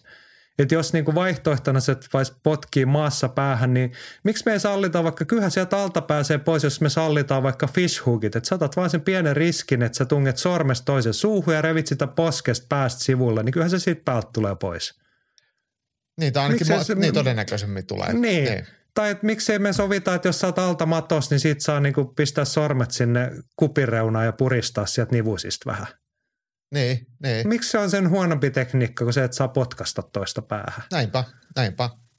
Että Joo. annetaan mieluummin keinoit, tuu sit pois sieltä niinku keinot vapaat. Ja älä siellä makoille, kun rupeaa vittu nousemaan. Joo. Anteeksi kiroilu, Mut- niin mut- mut, hei- meinasin kiihtyä. Mutta mut, mut siis tässä me nyt nähdään vielä tässä niinku kysymyksen tai ajatuksen asettelemisessa, niin me nähdään semmoista lajipuritanismia siinä mielessä. Me puhutaan painijoista ja me puhutaan pystyottelijoista, kun mun mielestä meidän pitäisi puhua vapaaottelijoista ja vapaattelun säännöistä. Et eihän, ei, ei siellä ole pystyottelijoita tai vapainijoita tai tainyrkkä. Ne on vapaaottelijoita. Tässä on vapaattelun säännöt. Niin. Et ei jos et sä painia, niin sit sä oot väärässä paikkaa. Ei, ei, mutta siis sä tiedät jos- sen, että siis nämä on ne säännöt. Että jos sä Niin, haluat niin. vaan otella pystyottelua tai jos sä haluat potkia maassa makaaviin, niin rupea fu- futisuligaaniksi. Just näin. Hei, mulle mä sanon tähän vielä niin summaavana kommenttina. Mulla on jäänyt noin kymmenen vuoden takaa mieleen, kun tultiin siihen vaiheeseen, että Ruotsissa oli sallittu vapaaottelu ja UFC tuli sinne, niin ruotsalaisethan hoiti tämän homman ihan älyttömän hyvin. Ne sai UFC hoidettua sinne ja sitten kun UFC tuli, niin ne järjesti siellä, kun Ruotsissa se asema oli vähän kyseenalainen ja niin kuin oli sitä vastustusta, että mitä tämä touhu on. Ne järjesti sen UFC-viikon yhteydessä muun muassa Ruotsin vapaatteluliitto ja Uunituore Immof tämmöisiä niin sidosryhmätilaisuuksia. Mä näin niitä matskuja, että millä niin kuin esiteltiin, mistä vapaattelussa on kyse, niin – jäänyt sieltä niin kuin mieleen semmoinen määritelmä, mistä mä tykkään edelleen älyttömän paljon, että niin kuin vapaattelussa on pystyottelua, johon kuuluu nämä erilaiset koulukunnat, että on se sitten niin kuin shandaa vai potkunyrkkeily vai nyrkkeilyä. Sitten meillä on toisessa ääripäässä, meillä on painilajeja, niin kuin perinteinen painija, prassi, jujutsu ja sampo tällaista. Ja sitten kolmantena lajiin kuuluu ne niin kuin transitiovaiheet että mennään toisesta päädystä toiseen, mistä seuraa erilaisia tilanteita. Ja mun mielestä siinä on aika hyvin kuvattu, että mistä nykyaikaisessa vapaattelussa on kyse. Ja Mä mikä mua on aina viehättänyt se, että niin kun, kun mennään riittävän huipulle, niin se teknisyyden vaatimus on ihan valtava. Niin silloin ei ole kyse siitä, että suosiiko säännöt liikaa painioita, vaan siitä, että kaikki ei osaa painia tarpeeksi hyvin. Niin, niin. Niin. Ja ainoa, millä noihin voi, niin kuin jos haluat, että joku osa-alue on liian, liian tota, dominoivaa, tai silleen, niin kuin, että, että, että se jarruttaa ottelemista, ottelemista tulee vaikka tylsää, niin siihen on helppo sanoa, että, tuo, että laitetaan siihen vain aika raja. Tuomari sanoi, että, kolmen, että sulla on 15 sekuntia, jos ei tapahdu jotain, niin sitten tapahtuu jotain muuta. Että et, niin. et, et se ei muuta niitä sääntöjä, että niistä vaarallisempia, mutta sitten vaan ei anneta asioiden tapahtua niin pitkään tylsissä vaiheissa, niin kuin teoriassa. Ja se ei vaadi sääntöjen muuttamista. Se on niin tuomarilinjan muuttamista. Mutta hei, toi mitä sanoit sitten Tukholman ja Ruotsin vapaattelukuviosta, niin tämä on ihan sama, samankaltainen, mutta tosi pienessä suhteessa. Olin paikan päällä Fight Festivaaliin selostamassa Petteri Maunun kanssa, joka tapahtumaa järjesti ja ja sitten taisin olla, tos, Petteri taisi olla selostamassa, tai sitten se oli Jani Rajalin jompikumpi. Taisi olla muuten Rajalin, kenen kanssa selostettiin. Niin anyway, joku äh, valtavirta-lehden urheilutoimittaja tai, tai ylipäätään toimittaja oli paikan päällä ja haastatteli Pet- Petteriä siinä ja ja kyse, kysymysasettelu oli hyvin semmoinen provokatiivinen ja väkivaltaan ja, ja säännöttömyyteen viittaava – ja Petteri sitten dippainssinä ja kylmähermosena herrasmiehenä, niin hoisi sen tosi tyylikkäästi. Ja kun puhuttiin säännöttömyydestä, niin hän sanoi, että, että miksi martial arts, jos käännät sen jo pelkästään lajin nimen, mikä tämä on englanniksi, se ei ole vapaaottelu, vaan se on yhdistelmä eri kamppailulajeista. Ja siinä yhdistyy myös eri kamppailulajien säännöt. Että siinä on nyrkkeilyn säännöt, että ei saa lyödä takaraivoon tai ei saa lyödä vyön, alle tai ei saa lyödä selkää ja sitten pää, painin nämä ja nämä säännöt ja kävi vähän näitä osa-alueita läpi ja heti oli aseista riisuttu nämä provokatiiviset asiat, mi- mitä sitten toimittaja lähti hakemaan. Ja mun mielestä oli tosi tyylikkäästi sanottu. Mä muistan, muistan tämän edelleen ja, ja, ja tota, on sitä esitellyt sitten ihmisille, jotka on tätä samaa, samaa niin kuin tulokulmaa, jolla on ollut oikein vahvat, vahvat sitten ennakkoluulot. Hieno esimerkki. Terveisiä Maunun Petterille. Toivottavasti olet kuulolla. Totta kai Petteri on. Niin. Joo, mutta olisikohan tämä asia nyt tältä kertaa tässä. Sitten me palataan tähän taas, kun joku Ensi on muutaman viikon päästä sitä mieltä, että tarvitsisi vapaattelusääntöjä muuttaa. Mutta tota. Ja tarviihan niitä välillä muuttaa, kaikkien lajien sääntöjä, mutta kun me, me ollaan aina muuttaa näitä samoja sääntöjä. Mutta olisi mielenkiintoista asiaa vielä muutakin puitavaksi, niin mennäänkö eteenpäin? Mennään eteenpäin. Masa-alusta. Tässä on niinku kysymys ja pidempi teksti, kuuntelepa tarkkaan. Väitän, että suomalaisissa vapaatteluilloissa ei ole ottanut yhtään valtavirta ottelijaa, siis sellaista, joka oikeasti vetäisi muitakin kuin lajiniiloja ja kavereita yleisöön.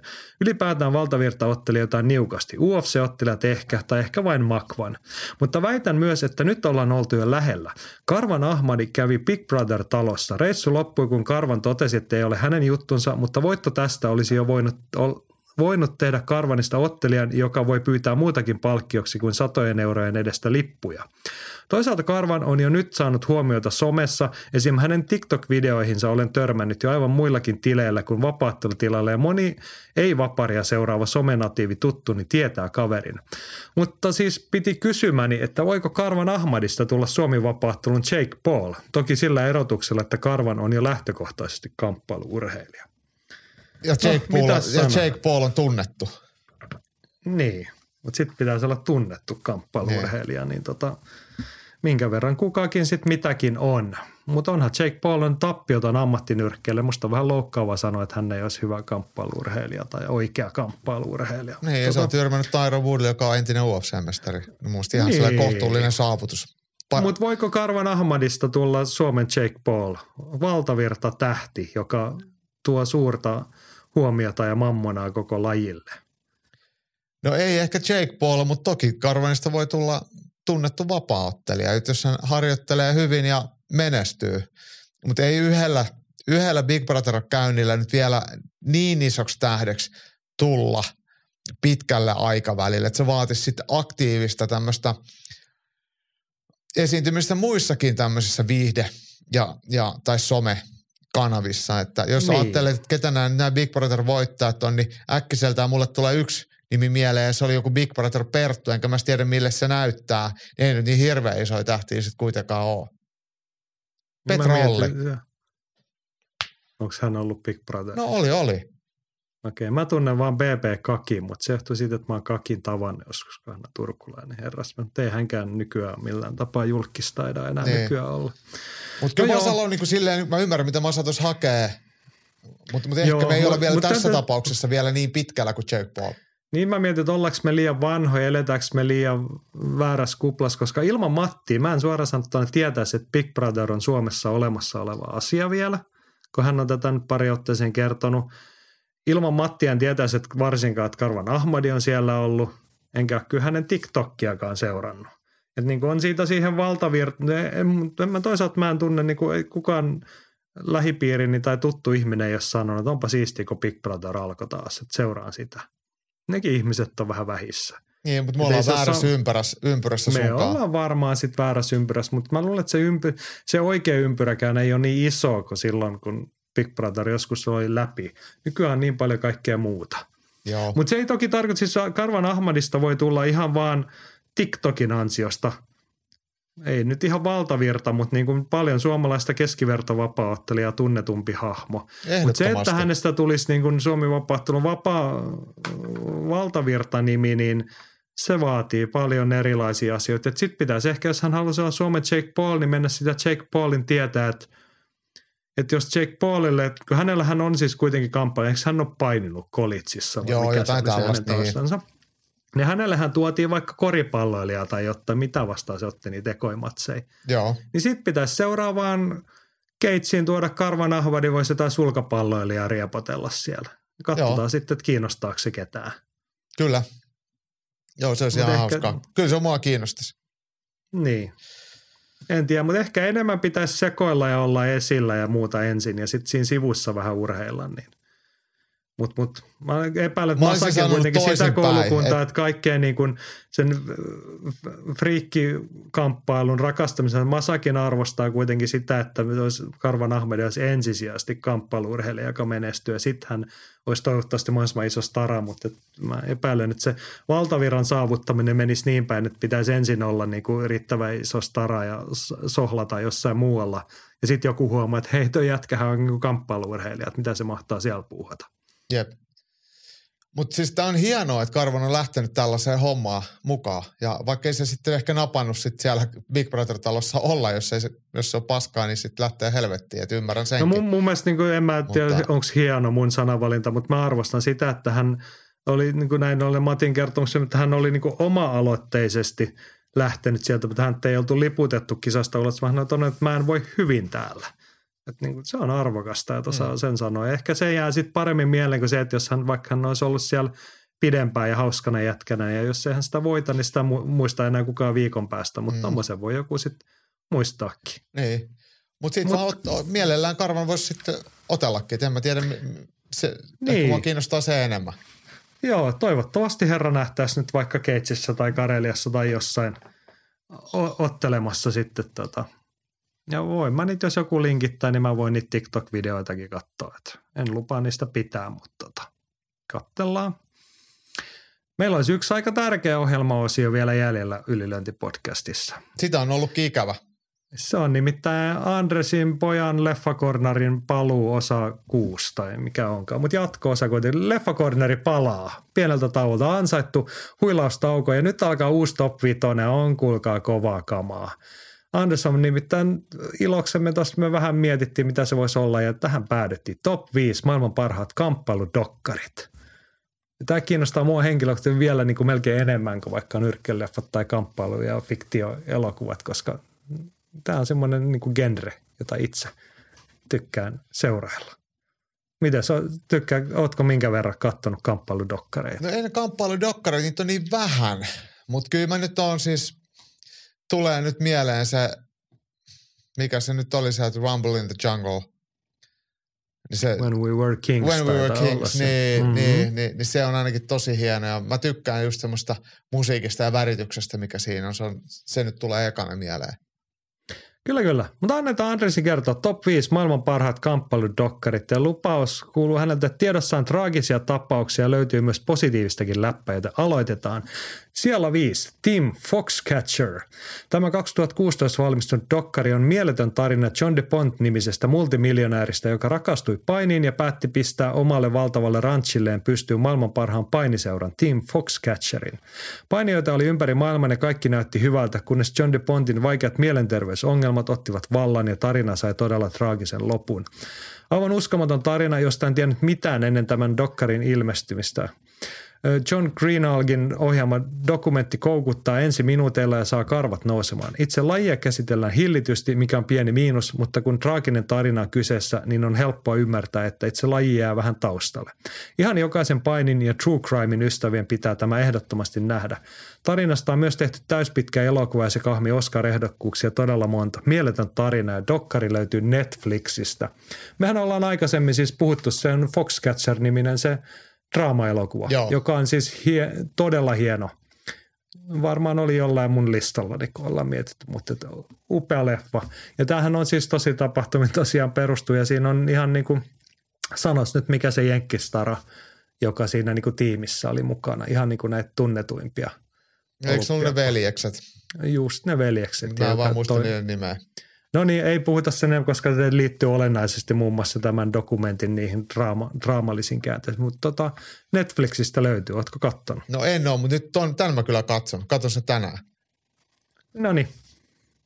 Team Foxcatcher on siis vuodelta 2016. Suosittelen lämpimästi. Tämä on kyllä, se on raju se tarina, mutta puhutteleva ja niin kuin sanottu, painin ja true crime ystäville, niin kuin voisi sanoa, pakko katsottavaa. Hyvä. Tällä lähtee liikkeelle siis top 5 maailman parhaat kamppailudokkarit ensi viikolla lisää, mutta eikä tässä vielä kaikki, koska tietysti Andresin top 5 liittyy pikku top 3. Ja Andres kertoo, että se tulee siitä, että on aika selvää, että jos meinaat olla joskus kovan luokan vapauttelija, on selvää, että painin ympärille se on melkein helpointa rakentaa. Ja UFCssä on ollut todella kovia vääntäjiä. Tässä top kolme painia, jotka ovat myös pärjänneet mainiosti UFCssä. Kolmosena Daniel Cormier, kahden eri painoluokan mestari ja kistatta yksi kaikkein parhaista isoista pojista vapaatteluhistoriassa. Jos John Jonesia tai Stipe Miocicia ei olisi olemassa, olisi tämä mies ehdottomasti kaikkien aikojen paras ottelija. Oho, paini myös olympialaisissa 2004 Ateenassa. Aika kova väite. Joo, mutta ihan hyvä väite, ihan hyvä väite. Sinä jopa Fedor-miehenä annat No joo, mutta ehkä tämä nyt on vähän tuommoiseen niin UFC-henkeä. No joo, näin. Kakkosena Joel Romero, eli Soldier of God. Mies pärjäsi UFCssä mainiosti ja mies kehkeytyi todellinen tyrmäyskone. Ihmeellistä, koska hän on todellakin maailmanluokan painija. Ei taida olla arvokisoja, mistä mies ei olisi tullut kotiin pokaalin kanssa. Edusti maataan 2000 Sydneyn olympialaisissa hopean arvoisesti. Joo. Mä oon kuullut semmoisen väitteen, että Romero hävisi finaalin rahasta – No tämä tuli nyt vähän yllättäen tähän kohtaan. Mä en ole kuullut tätä ennen, mutta tota, en mä nyt voi lähteä kiistämäänkään. tota, aika iso varjo heitit nyt tähän näin. Mutta. No joku, muu, no joku, joku on mulle väittänyt joskus tällaista, mutta en, voi olla, että mä muistan väärin. Ja, mutta jos meillä on näitä paininiiloja ja urheilutietäjiä, niin, niin on, onko tämä ihan vain joku mun oma päiväuni vai, vai onko sillä mitään katetta? En osaa sanoa. Kertokaa, jos tiedätte. Mutta tuota Andresin pikku kolmosen ykkösenä Henry Cejudo, ei ollut yllättävä niin, mutta tämä pikkumiesten kahden painolukan mestarin taustaltaan puhdas painia. Niin kova sellainen, että 2008 mies voitti olympiakultaa Pekingissä. Joo. Joo, meidän suuri suosikki. Mutta hieno ottelija, hieno ottelija, joka nyt sitten, nämä on kaikki muuten jo UFCstä eläköitynyt. Tai siis eihän Joel Romero ei hän on se Niin, ja siis? Sehudo on takaisin testipuolista, hän on tekemässä paluuta. Pääsee Ootko, tammikuussa kaivan, ootko kaivannut se Henri Sehudo paluuta? Totta kai, hyvä ottelija. Mä, mä oon erityisesti kaivannut hänen pressitilaisuuksia, sitä kun hän avaa suunsa. Joo, siis mun mielestä loistava, loistava tarina iskiä ja karismaattinen hieno mies. Suuri älykkö. Sympaattinen. Mm. Joo. No niin, mutta hei. Mutta he, mut mä muuten sanon vielä Sehudosta sen, että jos mietitään, että siitä kääpiösarjasta, ketä siellä on, että siellä on TJ Dilloso, joka on ihan kunnon niiliäke, Sean O'Malley, ihmispaska, ei sekään mikään hirveä herrasmies ole, ja, ja Aljamain Sterling, niin tämä on siis se taso, millä Henry Sehudokin sitten voi keskustella, että ei se siellä niinku, tavallaan niinku yksin ole. Se, eikö siellä ole sitten se yksi jätkä, ketä naulapyssyllä ampui itseä kiveksiin vai mitä? Ah, Thug Nasty on painoluokkaa ylempänä, eikö se ole? Ah, okei. Okay. No niin, mutta hienoja miehiä kuitenkin, Joo. pitkä lista. No niin, mutta hei, tulipa hyvä mieli, kun saatiin Leffakornerin paluu. On. No, henkilökohtaisesti sitä odotellut. Ensi viikolla sitä sitten lisää. Oot, on hyvä mieli siitäkin, kun olet viettänyt meidän kanssamme aikaa kolmatta tuntia. Tämä on Ylilönti podcast. Me jatketaan tätä ensi viikolla, viikonloppuna palvelemme Twitchissä. Twitch.tv, siellä Ylilönti live. Perjantaina vähän uutis ajankohtaiskatsausta ja sitten lauantai, sunnuntai tai sunnuntai-aamuna varhain Jaakon kisastudiota. Deontay Wilder vastaa Robert Helenius on homman nimi viikonloppuna. Muistakaa pysyä taajuudella ja pitäkää itsestänne huolta. Kiitos kun kuuntelit. Voikaa hyvin.